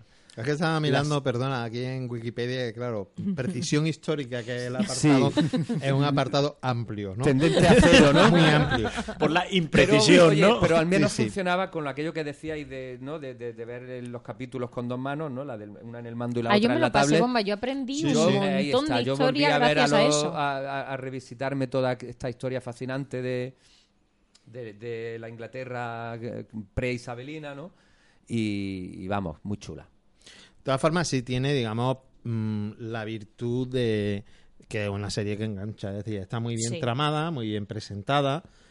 Ahora, eso, que su exactitud, pues prácticamente muy poca. Es decir, lo que toma es el motivo de Enrique VIII, el motivo de las De las esposas seis esposas. de Enrique VIII y da bastante juego. Y en eso yo creo que los Hombre, es que Enrique ingleses son bastante... da mucho juego. Sí. Y dijeron, No pues bueno, vamos a sacarle provecho, vamos a sacar provecho, ¿no? Que aquí hay, hay- aquí hay trama y aquí hay donde sacar historietas, ¿no? No, de todas maneras te lo ponen también con la intriga y el tal, que tiene mucha gracia porque tú te sabes toda la historia, sabes que Ana Bolena pues, Ac- pues, acaba mal. mm, acaba acaba mal y, y sin embargo tú estás como mm, viendo la serie diciendo no hombre no Em, La- sí, al ¡Ay, final- no! y al final cuando la llevan dices, me cachis. Es como ese momento de... Es como las, las películas sobre la vida de Cristo, que te sabes el final. Pero aún así estás diciendo, no, hombre, pobrecillo. Pues, mm, no, pero está muy bien, hace muy bien. ¿Cómo se llama el actor que hace de Cromwell? Eh, que es este eh, inglés. Sí. eh, eh, ay, yo no me acuerdo. James Frame. James Frayne, efectivamente, Vale. de Thomas Cromwell. Hace un Cromwell muy bueno. Eh, Buenísimo. También lo vimos en True Blood, tantos- en una de las temporadas de True Blood salía. Claro como un que- vampiro inglés, ¿no? Sí, o- salía como un vampiro inglés del 18, creo recordar, que, eh, que además está, era psicópata, eh, porque cogía a una de las chicas, sí, era un poco psicópata el hombre. James Frayne, eh, buenísimo. sí. Pero me gusta lo que dices, que al final tú quieres que, que Ana Bolena no, no acabe como termina, ¿no? Eh, yo recuerdo ver la película de Luc Besson de, de Juana de Arco y desde la primera media hora yo lo único que quería era que aquella mujer ardiera. Que ardiera, por favor, y que, y que ardiera cuanto antes porque aquello era insufrible. Y tardaba, tardaba en arder, ¿eh? Qué, qué- qué mala leche tenéis. Bueno, al hilo de... Hemos hablado de lo que sería ese ejemplo de serie histórica de- que recupera, digamos, la brillante época hispana de la unión de los dos grandes reinos, ¿no? Que fue Isabel, lo que es los Tudor, ¿no? Es decir, que yo creo que ahí los ingleses retomaron también su, Su brillante época, ¿no? Y los franceses no iban a ser menos, claro. Entonces los franceses recientemente han estrenado Versalles, que se basa en la... Al menos por ahora van con la vida de, de Luis XIV, a saber por dónde pueden terminar, y ese empeño megalómano de, de aquel rey de construir una ciudad fuera de París y de alguna manera también como alternativa a lo que era la, la ciudad de París que tampoco podía eh, defender y, y que siempre de alguna manera se le, se le revelaba.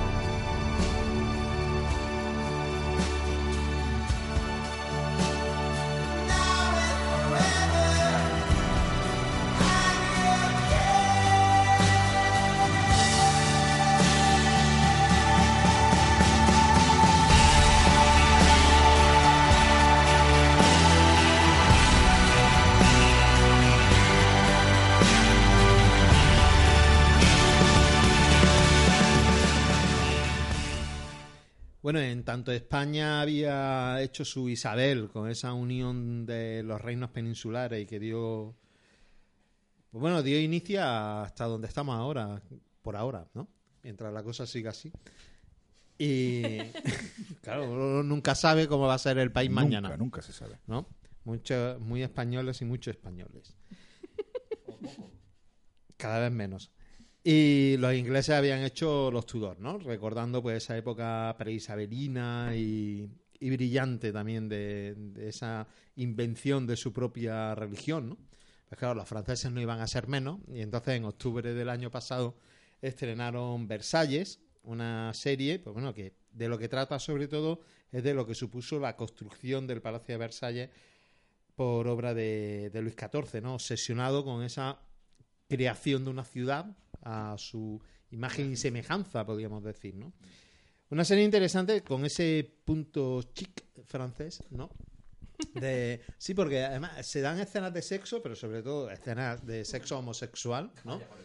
De- Mucho lunarcico, ¿no? Sí, sí, con Felipe de Orleans, el hermano de, de Luis XIV, que era un señor que que gustaba de todo, todo género humano, ¿no? Y bueno, pero creo que es una serie interesante. Chirría a veces en el tratamiento contemporáneo, sobre todo, por ejemplo, de la música de cabecera, ¿no? Esto que ¿Ah, le sí? llaman ahora opening, ¿no? Parece que estás escuchando Sí, muy una yeye, obra ¿no? Muy minimalista, ¿no? Pero sí, la recreación, es muy- bueno, los franceses son muy cuidadosos también en, en ese punto, ¿no? De- en el cuidado de, de O sea que la recomiendas. Sí, es una serie además son ocho episodios, creo recordar, no, diez, diez episodios y se ve con con, Con interés. Sí, yo creo que, que está, vamos, creo que es una serie recomendable y bueno, ya si tenemos eso, sí. Isabel Tudor, Versalles, pues ya te queda una Vamos cogiendo geografía poco a Sí, poco. porque Italia lo que ha hecho en 1992, ¿no? Que el, la emergencia La de, tengo de ahí Berlusconi, ¿no? pendiente, No, sí. Esa ya hablaremos Es de los bunga bunga. para el siglo XX, ¿no? Pero bueno, yo quería hablar de, eh, centrado ya, estamos llegando a ese siglo XVIII, también a veces un siglo oscuro, ¿no? Hasta la época de la Revolución. Es, es una pena que, que Francia no haya optado por hacer una gran serie sobre la Revolución Francesa, ¿no? Todos Pues. Eh, yo creo que es uno de sus grandes temas. Pero hay una, una serie que recordábamos antes también de, de este siglo XVIII que fue Poldark. Que ahora Poldark ha tenido un remake, pero bueno, esa historia romanticona, ¿no? De- del siglo XVIII. sí, sí. De, de 1975, creo que, que era esta serie Yo británica. ni había Aquí se- nacido. Aquí se vio durante la transición. Sí, sí, yo recuerdo además que fue justo después de Hombre Rico, Hombre Pobre. Por ahí, por ahí. por Porque ahí, además por a mí no me dejaban verla ni una por ni esa- otra. por esa. Nunca vi Poldark. Que, Claro, Poldark pertenecía, eh, es un género, un género eh, especialmente anglosajón. Si uno, si uno iba por aquel entonces, eh, por más adelante, por iba por ejemplo por Torremolinos, ¿no? Entonces tú veías en los kioscos, en los kioscos había un montón de libros, ¿no? Donde siempre se veía, la- estaban escritos por autoras con nombres como Kimberly Garden y cosas así, que todos sabíamos que probablemente sería un tipo, ¿no? Pero entonces esta- eran novelas en que se veía un, un tipo así con coleta y con una camisa bombacha, ¿sabes? Despecharretado, que a- sostenía entre sus robustos brazos a, un- Pues- a una mujer con mirada soñadora y el corpiño así aflojado, y que todo sonaba a un romanticismo calenturiento y desaforado. Y Poldark iba por ahí. Que me acuerdo yo que Poldark era un tipo así viril, una especie de Sancho Gracia de, de Cornwall, ¿no? De Cornwall, de Cornwall era. Y, y entonces ella, me acuerdo, esta, a todos los adolescentes los traía locos, ¿no? Porque se llamaba Demelza. Que era un- una mujer así, nos parecía guapísima, seguro que ahora mismo tiene aspecto de cantante de un grupo punky así, pero tenía un pelazo, ¿sabes? Así como pelirrojo con rizos que, que todos los adolescentes decíamos arf, arf, porque era muy, Arf, de, arf. Era muy de corpiño Y. Paul Dart tenía un mechón. No olvidemos el mechón, ¿Ah, el, sí? el sexy mechón. Sí, sí, sí. Claro. Sexy mechón. Claro, tenía un mechonazo blanco, que es la marca. pero. Un poco a lo Bárcenas y. eh, Sí, por cierto, aviso navegante. Esto que comentaba es muy interesante de- cuando, cuando hablabas de, de la literatura esta de Torremolinos. ¿no? Sí, pero es verdad Eh, que- para- cuando alguna vez caigáis en, en- en- en librería inglesa o, o del mundo anglosajón, toda esta cosa que estaba narrando Salvador está clasificada bajo el epígrafe fiction, es decir, ficción. Entonces, cualquier no avisado intenta buscar por ahí cosas decentes, digámoslo así, y no existen, porque lo que nosotros llamaríamos ficción allí está bajo el epígrafe literatura. Ah, Ellos son muy conscientes de que esto de Sí, sí, sí, fiction y literatura son cosas distintas, así que Ah, todas las demelsas del mundo aparecen bajo fiction. Bueno, pues Paul Dark tiene un remake, además que sigue un poco la, la línea de aquella serie que ya hemos hablado en alguna ocasión de Outlander, ¿no? De esas series que parece que es que te van a contar algo de historia y resulta que lo que te están contando es un, un melodrama amoroso. Sin embargo, Salva, yo creo que, claro que el- mm, cuando uno veía, ya, yo la vi más adelante, Barry Lyndon se quedaba con la idea de decir "Es que esto tenían que haber hecho con esa... ¿no? Claro, pero, pero claro, el talento, el talentazo Sí, sí. que hace falta. Eh, Barry Lyndon aguanta hoy en día lo que le echen, por supuesto. Hombre, no. Claro, una, Barry Lyndon, eh, sus secretos también tienen un ritmo, una cadencia que difícilmente serían aceptables para un público, un público de hoy, ¿no? Pero bueno, es que Barry No, pero a lo mejor para una serie sí, ¿eh? A veces Pu- contarlo en- pudiera ser, pudiera ser. ¿no? Es una época fascinante, de todas maneras, el siglo Sí, XVIII, sí. una época llena de, claro, de, de grandes, de grandes cambios, ¿sabes? digamos, la- el, el eje de, digamos, del paso a la modernidad y bueno, una, Sí, una- ¿no? una Es- guerra yo de- además siempre me... guerra, grandes aventureros, ¿no? Como te decía eso de... Los franceses no han llegado a contar su revolución o, o lo que es Napoleón, ¿no? Eh, sí, el, el imperio, ¿no? A través de... O toda la batalla de, mar. eh, estamos hablando del siglo XVIII, eh, eh, también antes, pero el siglo XVIII, en torno al mar y, y las colonias, y el- es, es- Sí, es una mina y de ahí no, no, no sale casi nada. Y, pero igual que los españoles, yo creo que le ha faltado. Bueno, han elegido la época de, de Isabel, ¿no? Pero esa época impresionante del siglo VIII, ¿no? De la llegada de, del, Claro. del Claro, claro, nacimiento claro. del Andaluz, ¿no? Que Sí, eso sí, sí, yo. imaginarme esas que no serían pateras, claro. No, las no, que llegaron a Gibraltar, ¿no? Pero esos barcos que Sí, bueno, llegan sí, sí, a... la- la- Sí, la nunca hemos visto ese desembarco en... La colisión del mundo godo y el, mu- el mundo visigodo y Sí, el sí. mundo... Pero eso no- yo nunca lo he visto en televisión, eso, lo que es la llegada No. de, Tarik y Muza, ¿no? De- el mono Muza. Bueno, claro. Teoría fuera como más gradual, ¿no? Que tampoco fue, fue un desembarco en Normandía, pero... Sí, sí, no, hombre. Bueno, no- pero el no tipo fue- de licencias no que te puede muy- permitir en una serie, ¿no? Tampoco fue Ha tan- salido en documentales, pero eh, ya Sí, sí, sabéis, rodado de aquella o en manera. serie no, No, y se sería, sería un puntazo, pero es que además imaginaros si, si en el- yo es que, a ver, es una época que a mí me fascina, eh, todos lo sabéis, que yo soy como muy, muy en eso para la historia de España. Imaginaros lo que sería una serie hablando de los Omeya. Hablando Sí, de sí. esa Córdoba, de cómo mm, conquistaron, de cómo tal, cómo después surgió la fitna, cómo eh, se dividió en tropecientos reinos, cómo apareció el reino de Granada. O sea, realmente eh, se podría hacer la continuación de Isabel a, a La Carlos. precuela. La precuela se podría hacer muchísimo mejor porque además ahí hay más lagunas históricas, Claro, porque no se sabe tanto. Muchos huecos que llenar. ¿no? Hay muchos huecos que llenar que dan mucho juego y otra cosa súper interesante, hay muchísimo asesinato y envenenamiento. Recordemos que aquí en Granada los ciríes, o sea, los nazaríes terminan mudándose del Albaicín a la Alhambra y hacen una ciudadela fortificada porque los ciríes mm, los habían vapuleado a base de, de, bueno, pues envenenarlos, matarlos, o sea, mm, era una época muy insegura, lo cual da mucho juego, ¿no? Sí, sí, se puede dedicar una temporada entera al Cid campeador. Hay documentación, ¿eh, ¿no? Incluso cuando sale luego como zombie, ¿no? claro, claro, fue el primer zombie. Fue el primer Walking Dead. Eso sería el de Walking Dead que se... Riding Dead. Riding Dead. Eh, bueno, entramos en el siglo XIX y además con una serie que su propio nombre lo indica, 1864.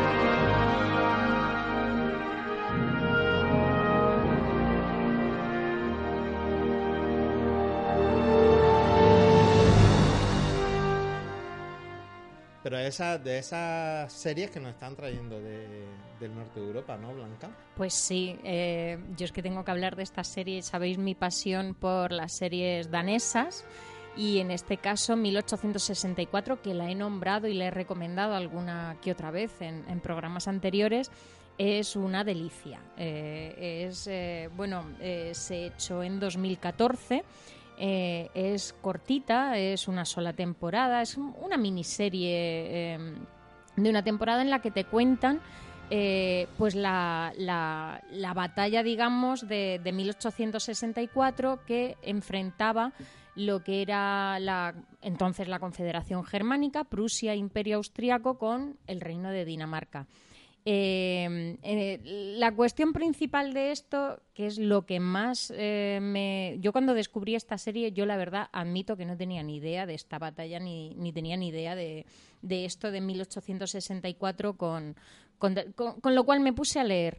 La cuestión al final es que a mí lo que me llamaba la atención es que los daneses han tenido las narices de hacer una serie de una guerra que no solamente pierden, sino que además su mm, país queda mm, devastado. eh, creo que la población se pierde algo como dos tercios de la población o, la mitad de la población. O sea, una barbaridad de estas que, sin embargo, ellos eh, la vuelven a rememorar.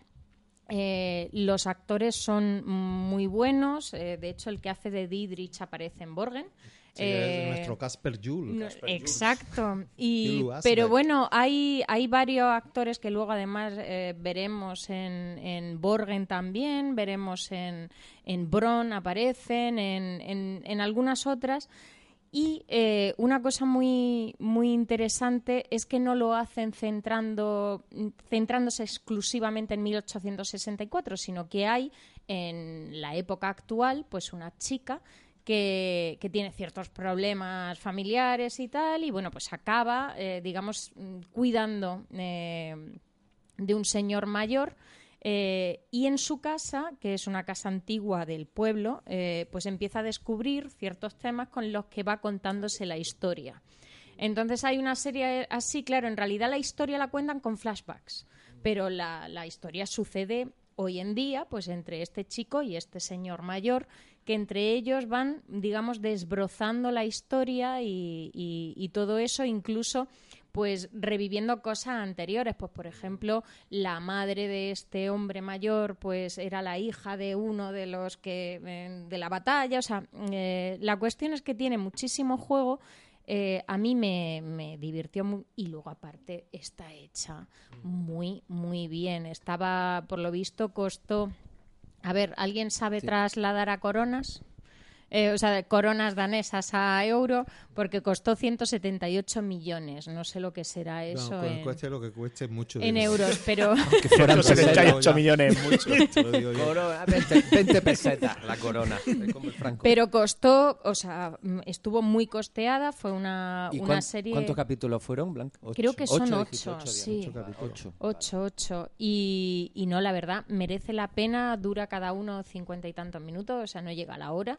Eh, y realmente mm, es apasionante. Eh, sabes lo que va a ir pasando, porque ya yo que soy una petarda, pues ya había yo Ya con mi smartphone eh, mirando las cosillas, pero eh, es deliciosa. Y de hecho, no sé, si- ha tenido un montón de premios y cosas, ¿no? por lo Sí, visto. Sí, sí. No, incluso se hizo en largometraje, que se presentó Eso, al que se está, de eso, eso, que luego unieron con el largometraje porque tuvo muchísimo, muchísimo éxito.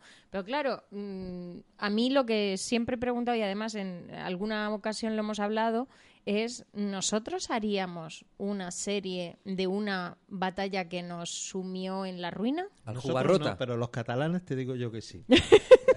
Lo iba a decir.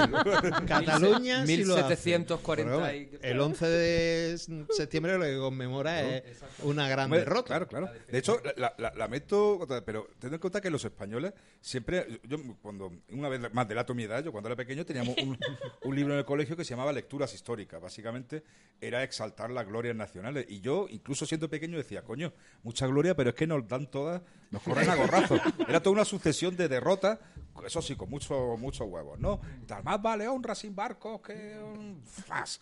Pero todo, el héroe de, casco, de cascorro, eh, todos nos breaban. Pero por lo menos ahí lo que están un poco defendiendo en esas lecturas históricas tuyas era que por lo menos nosotros teníamos la valentía de Sí, ir. sí. No, no, es que en 1864, desde el primer capítulo, lo que te están diciendo es que eran tan egocéntricos los daneses y tan eh, esa clase social que en ese momento estaba dirigiendo el país eran tan increíblemente inútiles y se creían tan bravos que, mm, que, mm, que no eran capaces ni siquiera de hacer una estrategia en condiciones ni de ataque ni de defensa. O sea, es que desde el principio te están diciendo, somos un puñetero desastre. Y esto fue lo que sucedió. No te están diciendo, fuimos y perdimos, pero, mm, joder, por lo menos fuimos y además con, con toda la... No, no.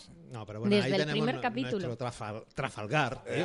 Trafalgar, la Armada Invencible. O sea, no, no, Lepanto fue victoria. Bueno, Lepanto, la, Lepa- la- Lepanto- la Armada Invencible, como que, como que no, ¿no? No, Porque- pero de eso me refiero. Es que Trafalgar nos dieron también en la boca. En Trafalgar también dejaron- dieron, también dieron. El boquino. sí. Si es que Sí, si no se me se hubiera muerto mi otro amor amor platónico Álvaro de Bazán, otra cosa hubiera sucedido con la Gran Armada. Bueno, de todas formas, eh, es verdad que son excepciones, sobre todo la- las series del siglo XIX que hacen referencia a la historia europea. Pero claro, sobre todo nos hemos edu- educado y conocido lo que era la historia norteamericana y la historia El norteamericana western. del siglo XIX es la conquista de- del oeste. ¿no?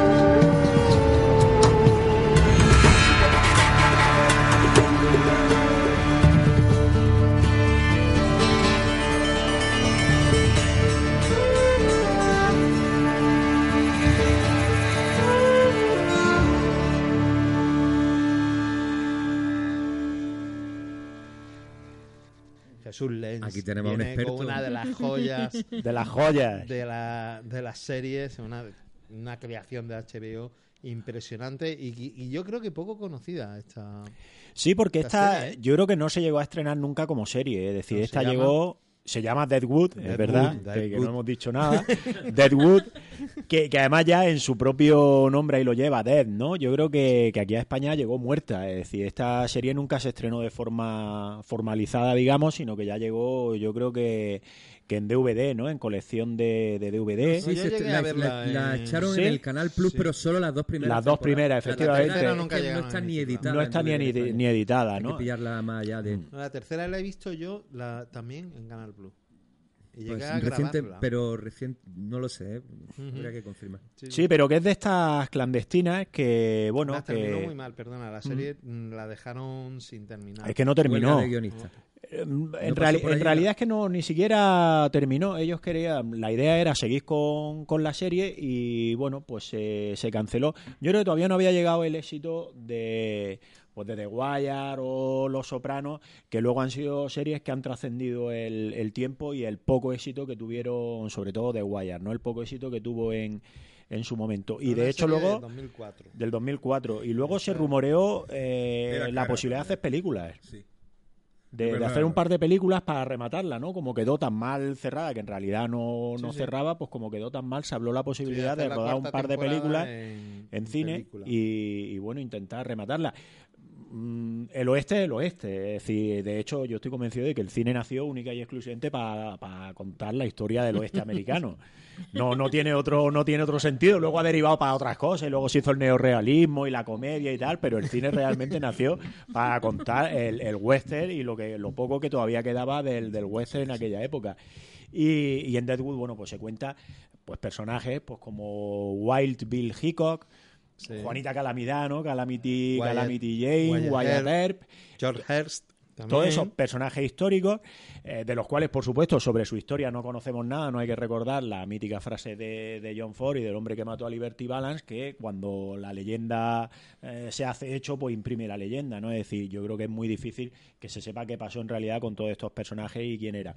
Y como hemos comentado también como pasaba en Roma, se mezclan esos personajes auténticos de los que supuestamente más que historia hay historiografía, junto, bueno, pues con personajes que se meten ahí los, los guionistas para ir haciendo avanzar la Seth Bullock y Al Sorengen. Mm. Salvador Al Sorengen. El villano por excelencia. Por excelencia. maravilloso villano. Este es el que era interpretado por el otro tigre de Gales, ¿no? Ian McShane. Ian McShane. Sí, pero yo creo que es verdad que hace uno de los malvados más malvados de la historia de toda la televisión. Y está escrito, su- sus diálogos son monólogos delirantes, ¿no? Sí. Están escritos como, vamos, como Dios. Y son también estas tramas de Shakespeare, ¿verdad? Sí, que, sí, que- sí, que sí. acontecen allí en, el, en una tierra de frontera dejada de la mano de Dios, donde la civilización o algo parecido intenta imponerse, claro, cuando lo que se impone es la barbarie más Claro, absoluta. yo, No, no, es que pero es curioso cómo sigue también de alguna manera eh, intenta ser fiel a los hechos históricos. Sí, sí, sí, porque sí. Little Bill Horn acaba de suceder, creo Sí, recordar, ¿no? efectivamente. Cuando empieza Deadwood y muy cerca de, De la zona en la que de- transcurre. de este pueblo, ¿no? yo que, que soy muy fan La fiebre de esa del serie, oro. Porque es una serie que me encanta. Sí que es verdad que lo que habéis dicho, que a veces los personajes hablan, hablan tanto tan en Shakespeare, ¿no? que a veces, incluso, sobre todo, eh, claro, utilizan un inglés muy barroco, muy complejo, y los subtítulos no están a la altura. O sea, a veces es di- son difíciles de seguir porque, claro, lo- los que hacen los subtítulos no, no pueden captar todos los... Y a veces es difícil. Un- Una cosa que quisiera añadir para el que no haya visto Deadwood, para abrirle las ganas, Yo no la he visto. es para decirle si todos los que hayan visto Sin Perdón y les haya gustado, digamos, Deadwood ocurre, digamos, en la atmósfera física y moral de, de Sin Perdón. Ese final de Sin Perdón bajo la lluvia. El es barro. el- el- la atmósfera de Deadwood, efectivamente, como he dicho, que es un, un pueblo permanentemente hundido en el, en el fango, en la, en, la, en la basura, en la codicia, ¿no? Ellos que, en fin, me, me, me gusta mucho, ¿no? Hay, hay un personaje maravilloso que además eso aparece en los decálogos de cómo escribir un buen cuento, ¿no? Y que se dice, siempre tiene que aparecer un chino. Bueno, pues aquí en Deadwood aparece un chino maravilloso que tiene un negocio muy lucrativo y además de los que no se terminan, que es, eh, tiene unos cerdos y entonces él alimenta a sus cerdos con los cuerpos que, que se quieren hacer desaparecer, ¿no? Con lo cual un negocio Sí, de porque eso... además lo que sí tiene Deadwood es que es durísima en, Brutal. muchas de las cosas Dura, que trata. dura, ¿eh?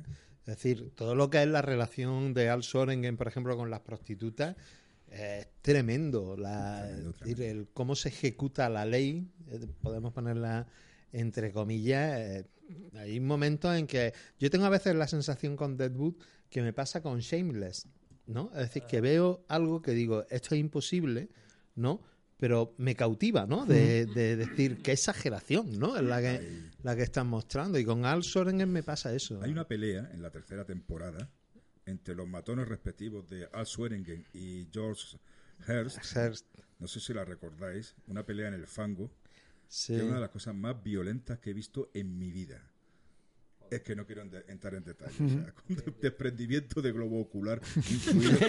cosas así. No voy Sí, a ¿no? entrar en Claro, detalle. es que puesto- ese al punto- público le gusta Sí, la sí. carnaza. Sí, pero ese punto que tiene, fina. ese punto que tiene Juego de Tronos, a veces, ¿no? Ese punto de salvaje, es que Deadwood ya lo tenía. Ya lo tenía. hace 10 años, ¿eh? Bueno, y, y ya puestos a, costar- a contar cochinadas, que me estoy acordando de otra, de- del mismo George Hearst, ¿no? El personaje. Habla con el dueño de la, de la taberna, del, del hotel, del pueblo. Barnum se llamaba, algo Sí, parecido. es ¿no? que está basado en el del No, circo, en O un nombre, el, el nombre Barnum. Farnum. O Farnum o algo así.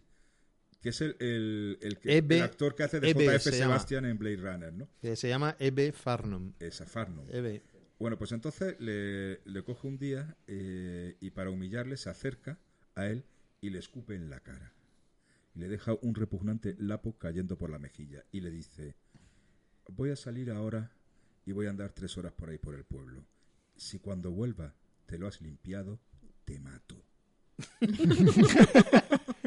o sea, no se me ocurre nada tan fuerte, profundamente violento, desagradable como eso. Este señor era Farnum eh, el padre de William Randolph Hearst. horas.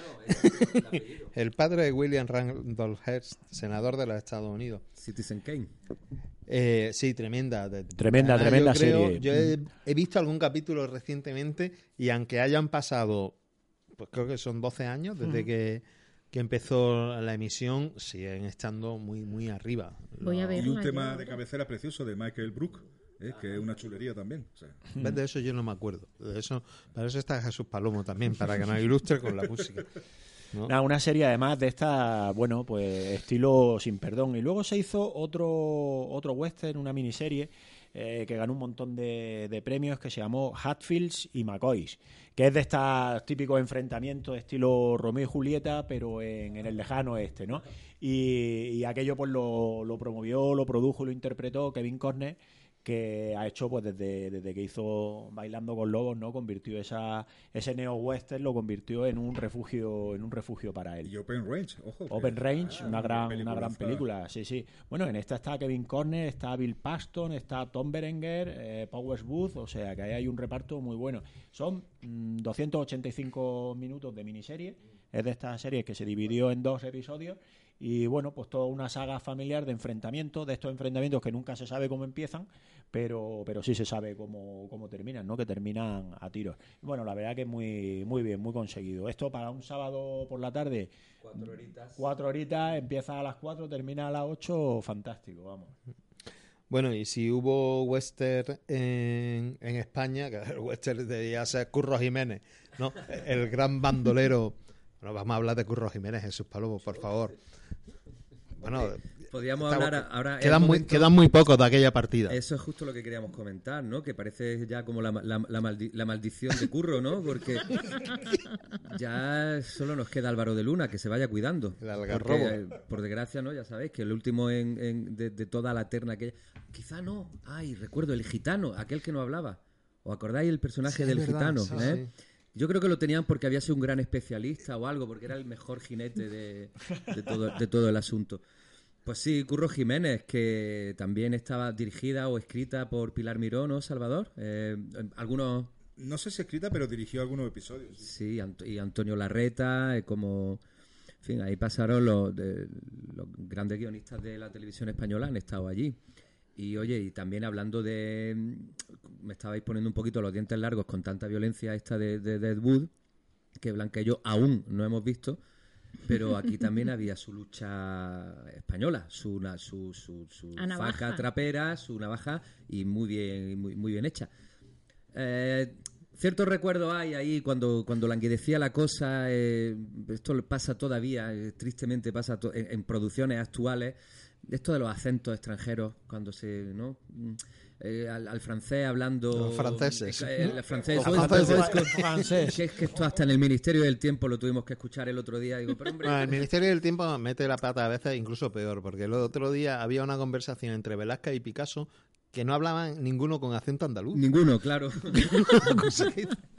Bueno, ¿Cómo puede Picasso ser? realmente tuvo un año de vida. Tampoco sé yo si No, iba pero a sí lo llevarse mantenía, mucho pero acento. Velázquez, por favor. De todas formas, oye, estoy viendo, es que es impresionante, yo no lo sabía.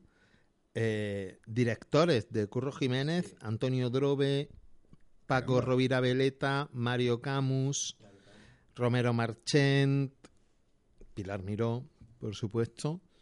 Impresionante, ¿no? Sí, sí, sí, casi todo palabras mayores. Ya lo Sí, creo. sí. Ahora cuando hablamos eso de que antes decíamos, bueno, actores y directores que se pasan de, del, cine, a la, tele. televisión, pero fíjate como Claro, eh, aquí supongo que- como estaba, creo que estaba rodado en 16 milímetros, ¿no? Porque en aquella época, bueno, el vídeo también era de escasa calidad. La otra opción era haberlo rodado en 35 milímetros como en cine, entonces estaba en 16, que es un formato que es menos, menos vistoso. No, Una pregunta, ¿lo habéis vuelto a ver? Sí. ¿Y aguanta el tiempo? Con nostalgia. Ciertamente. Sí. Con nostalgia. Tienes que, tienes que. Hacer un pequeño esfuerzo. Claro, tienes que hacer abstracción de esas otras cosas o esa otra serie de las que vemos. Pero sí, yo lo, ha- lo han repuesto por ahí y, y sobre todo en verano, ¿no? En verano una fecha muy buena. Además, en verano casi que todos los estándares bajan, ¿no? Con lo cual, bueno, pues. Yo pues creo que el ritmo que claro, yo la recordaba como con un ritmo frenético para, para Claro, entonces, no, pero no. claro, en la actualidad eh, no lo tiene. Pero bueno, eso pasa incluso con buena parte de las series de, de aquella época. O sea, cada vez más eh, hay una. ¿sabes? El, el ritmo se marca muchísimo en la serie. Entonces, bueno, claro, series de los, de los 70 nos parecen ligeramente desvaídas, ¿no? Claro, ahora mismo Starkey Hatch no es el Starkey Bueno, Hatch que veíamos entonces. Anda, que los hombres de Harrelson Por cierto, lo siento, lo tengo que decir. Yo recuerdo en la época de Starsky Hatch había una portada del Pronto, o sea, Sí, sí. esa revista para intelectuales se llama El Pronto. Y entonces la portada era estupenda porque decía: Starsky y Hatch son homosexuales y se acuestan juntos. Las dos cosas. claro, claro, porque, Toda claro, la información. sí. claro, porque podían ir cada uno a lo Oye, suyo. A lo no, no, no. suyo. Sí, Y sí. ahora la gente dice, ay, mira qué bonito, Starsky y Hatch, claro, trabajan juntos, del roce viene el Pues, cariño. eh, eso es un titular, ¿eh? Eso Eso es un titular. Ya no se hacen titulares así. Como eso, efectivamente. Bueno, eh, bueno, Curro Jiménez, yo creo, fueron cuatro temporadas, ¿eh? Es que estaba viéndolo Sí. aquí, porque ya luego de la misma época, en referencia a aquella a la invasión francesa, sí se cometió un dislate que fue La Máscara Negra, una serie también protagonizada por Sancho Gracia en el año 82 y es mejor no Mejor acordarse. no, mejor no acordarse, ¿no? Porque era una mezcla del Coyote, el Zorro y Curro Jiménez, ¿no? Ah. Todo junto. en- El ideal romántico Sí, por, sí. ya por excelencia. Bueno, eh, hoy la confesión, si os parece, la vamos a hacer acerca de alguna serie histórica o podemos evocar. La primera alguna- serie histórica que hayamos Sí, visto. aquella que nos cautivó por primera vez, ¿no? Eso. ¿Quién empieza?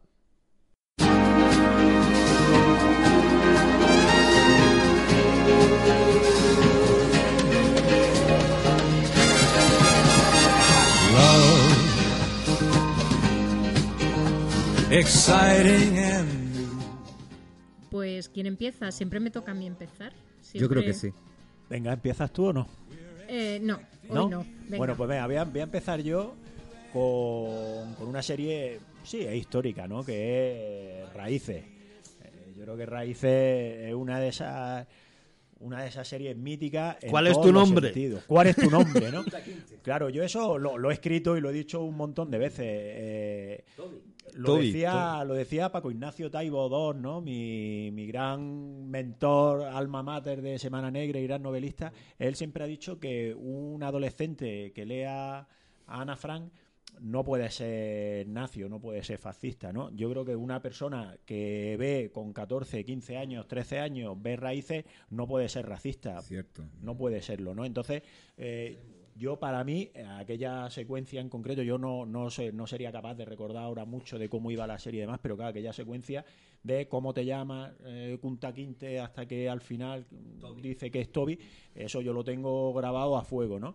Entonces, bueno, es de esos momentos, yo aquella creo que también era serie de dos rombos, no sé cómo es que libraría no la... Claro, no sé cómo libraría la censura de, de aquello, pero yo esa secuencia es de estas cosas que, bueno, pues que lo guardo como un recuerdo imborrable y al que acudo continuamente, ¿no? Ahora, de hecho, parece que, que quieren hacer un remake de, de Raíces, así que, bueno, ese yo lo veré con, con sumo gusto y todo el agrado. Y había, había como una como una saga familiar, ¿verdad? Sí. Es decir, había estado escrita, no sé si esto estaría basado seguramente, ¿no? En alguna novela Sí. o novelas, y había estado escrita por el Por el, el, el nieto, yo creo, el nieto, el Exactamente, que había bisnieto. viajado a África, a África. que había buscado, que Mm. había encontrado.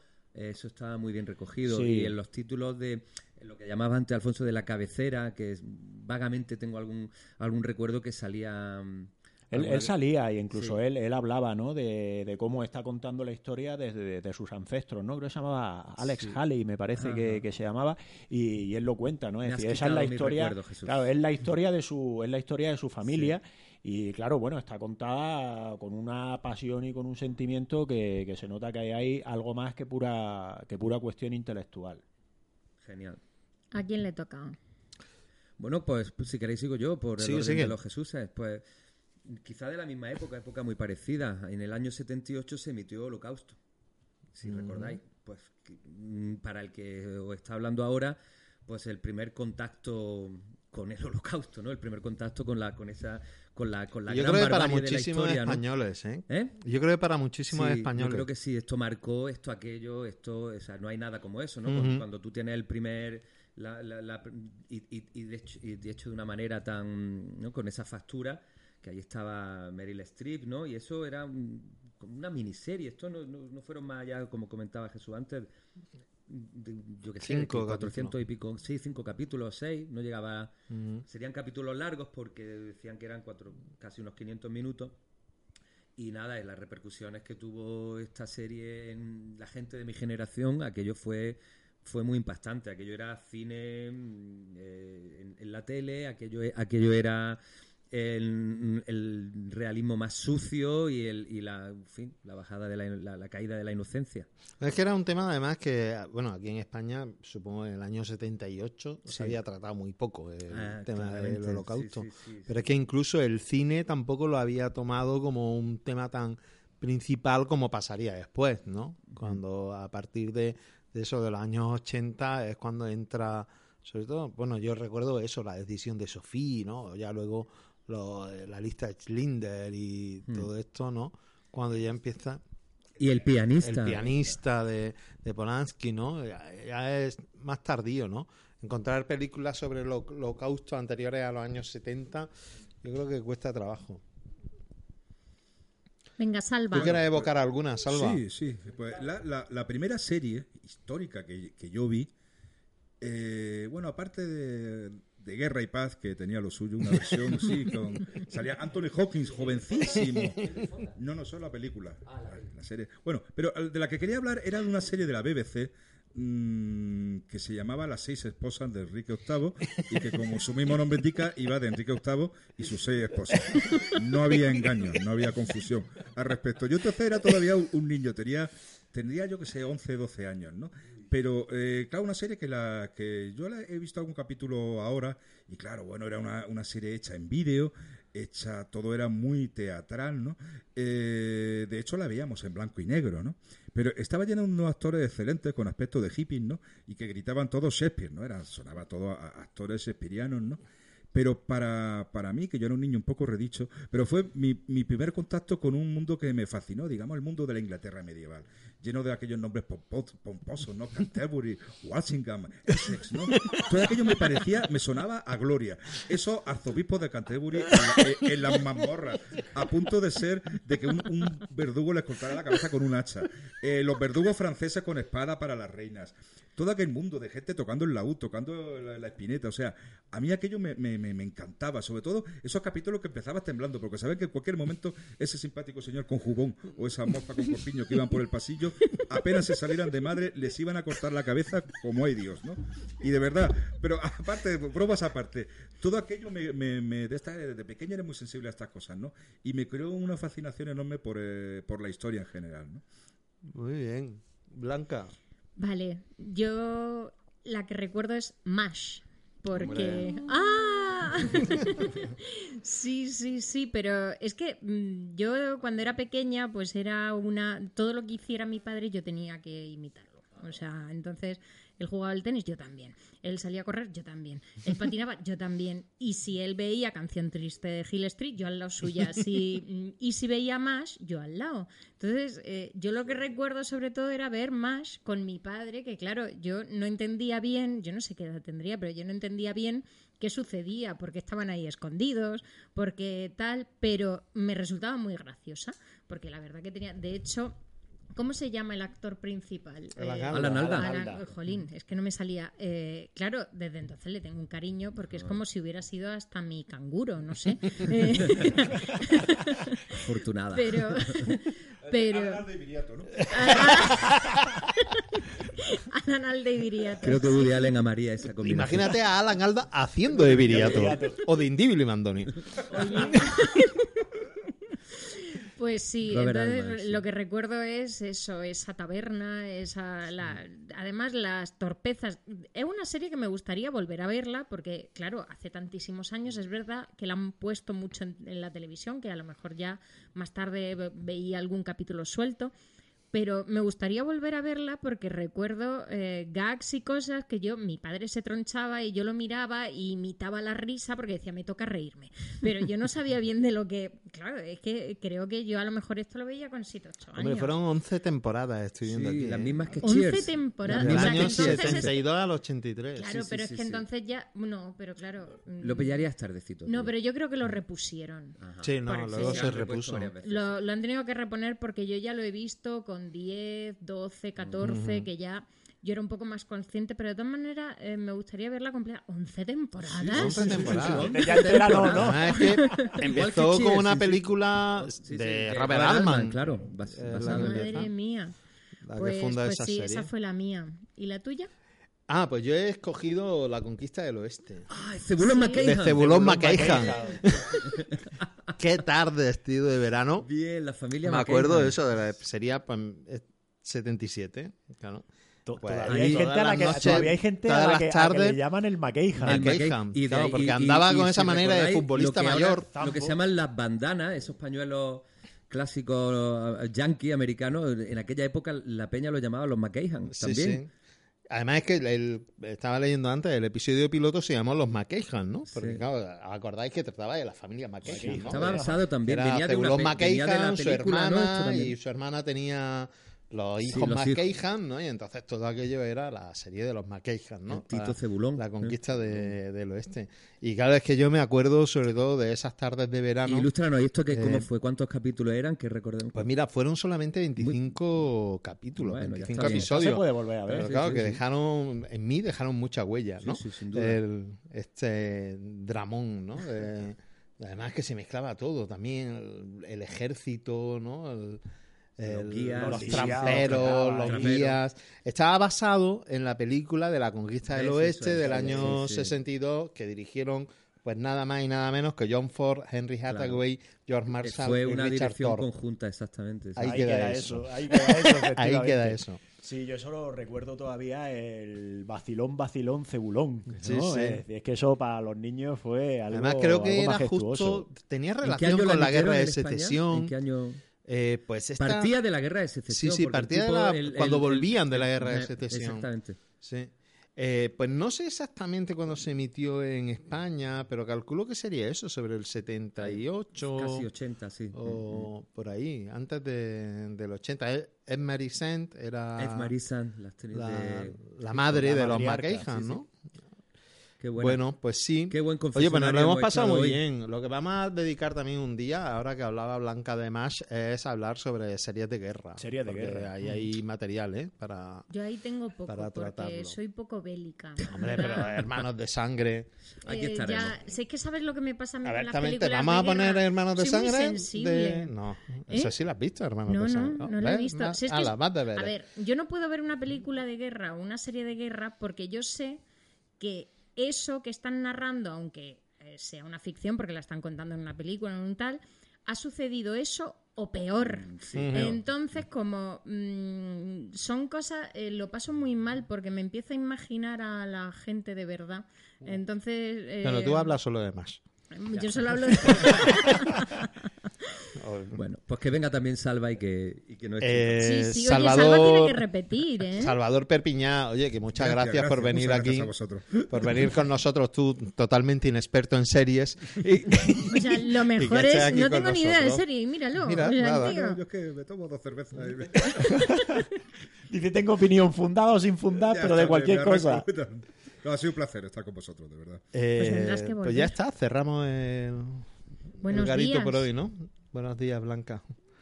Buenas tardes, Jesús. Buenas tardes, hasta la próxima. Y buenas noches. Buenas noches, queridos amigos. Yes, I got what I deserve. Kept you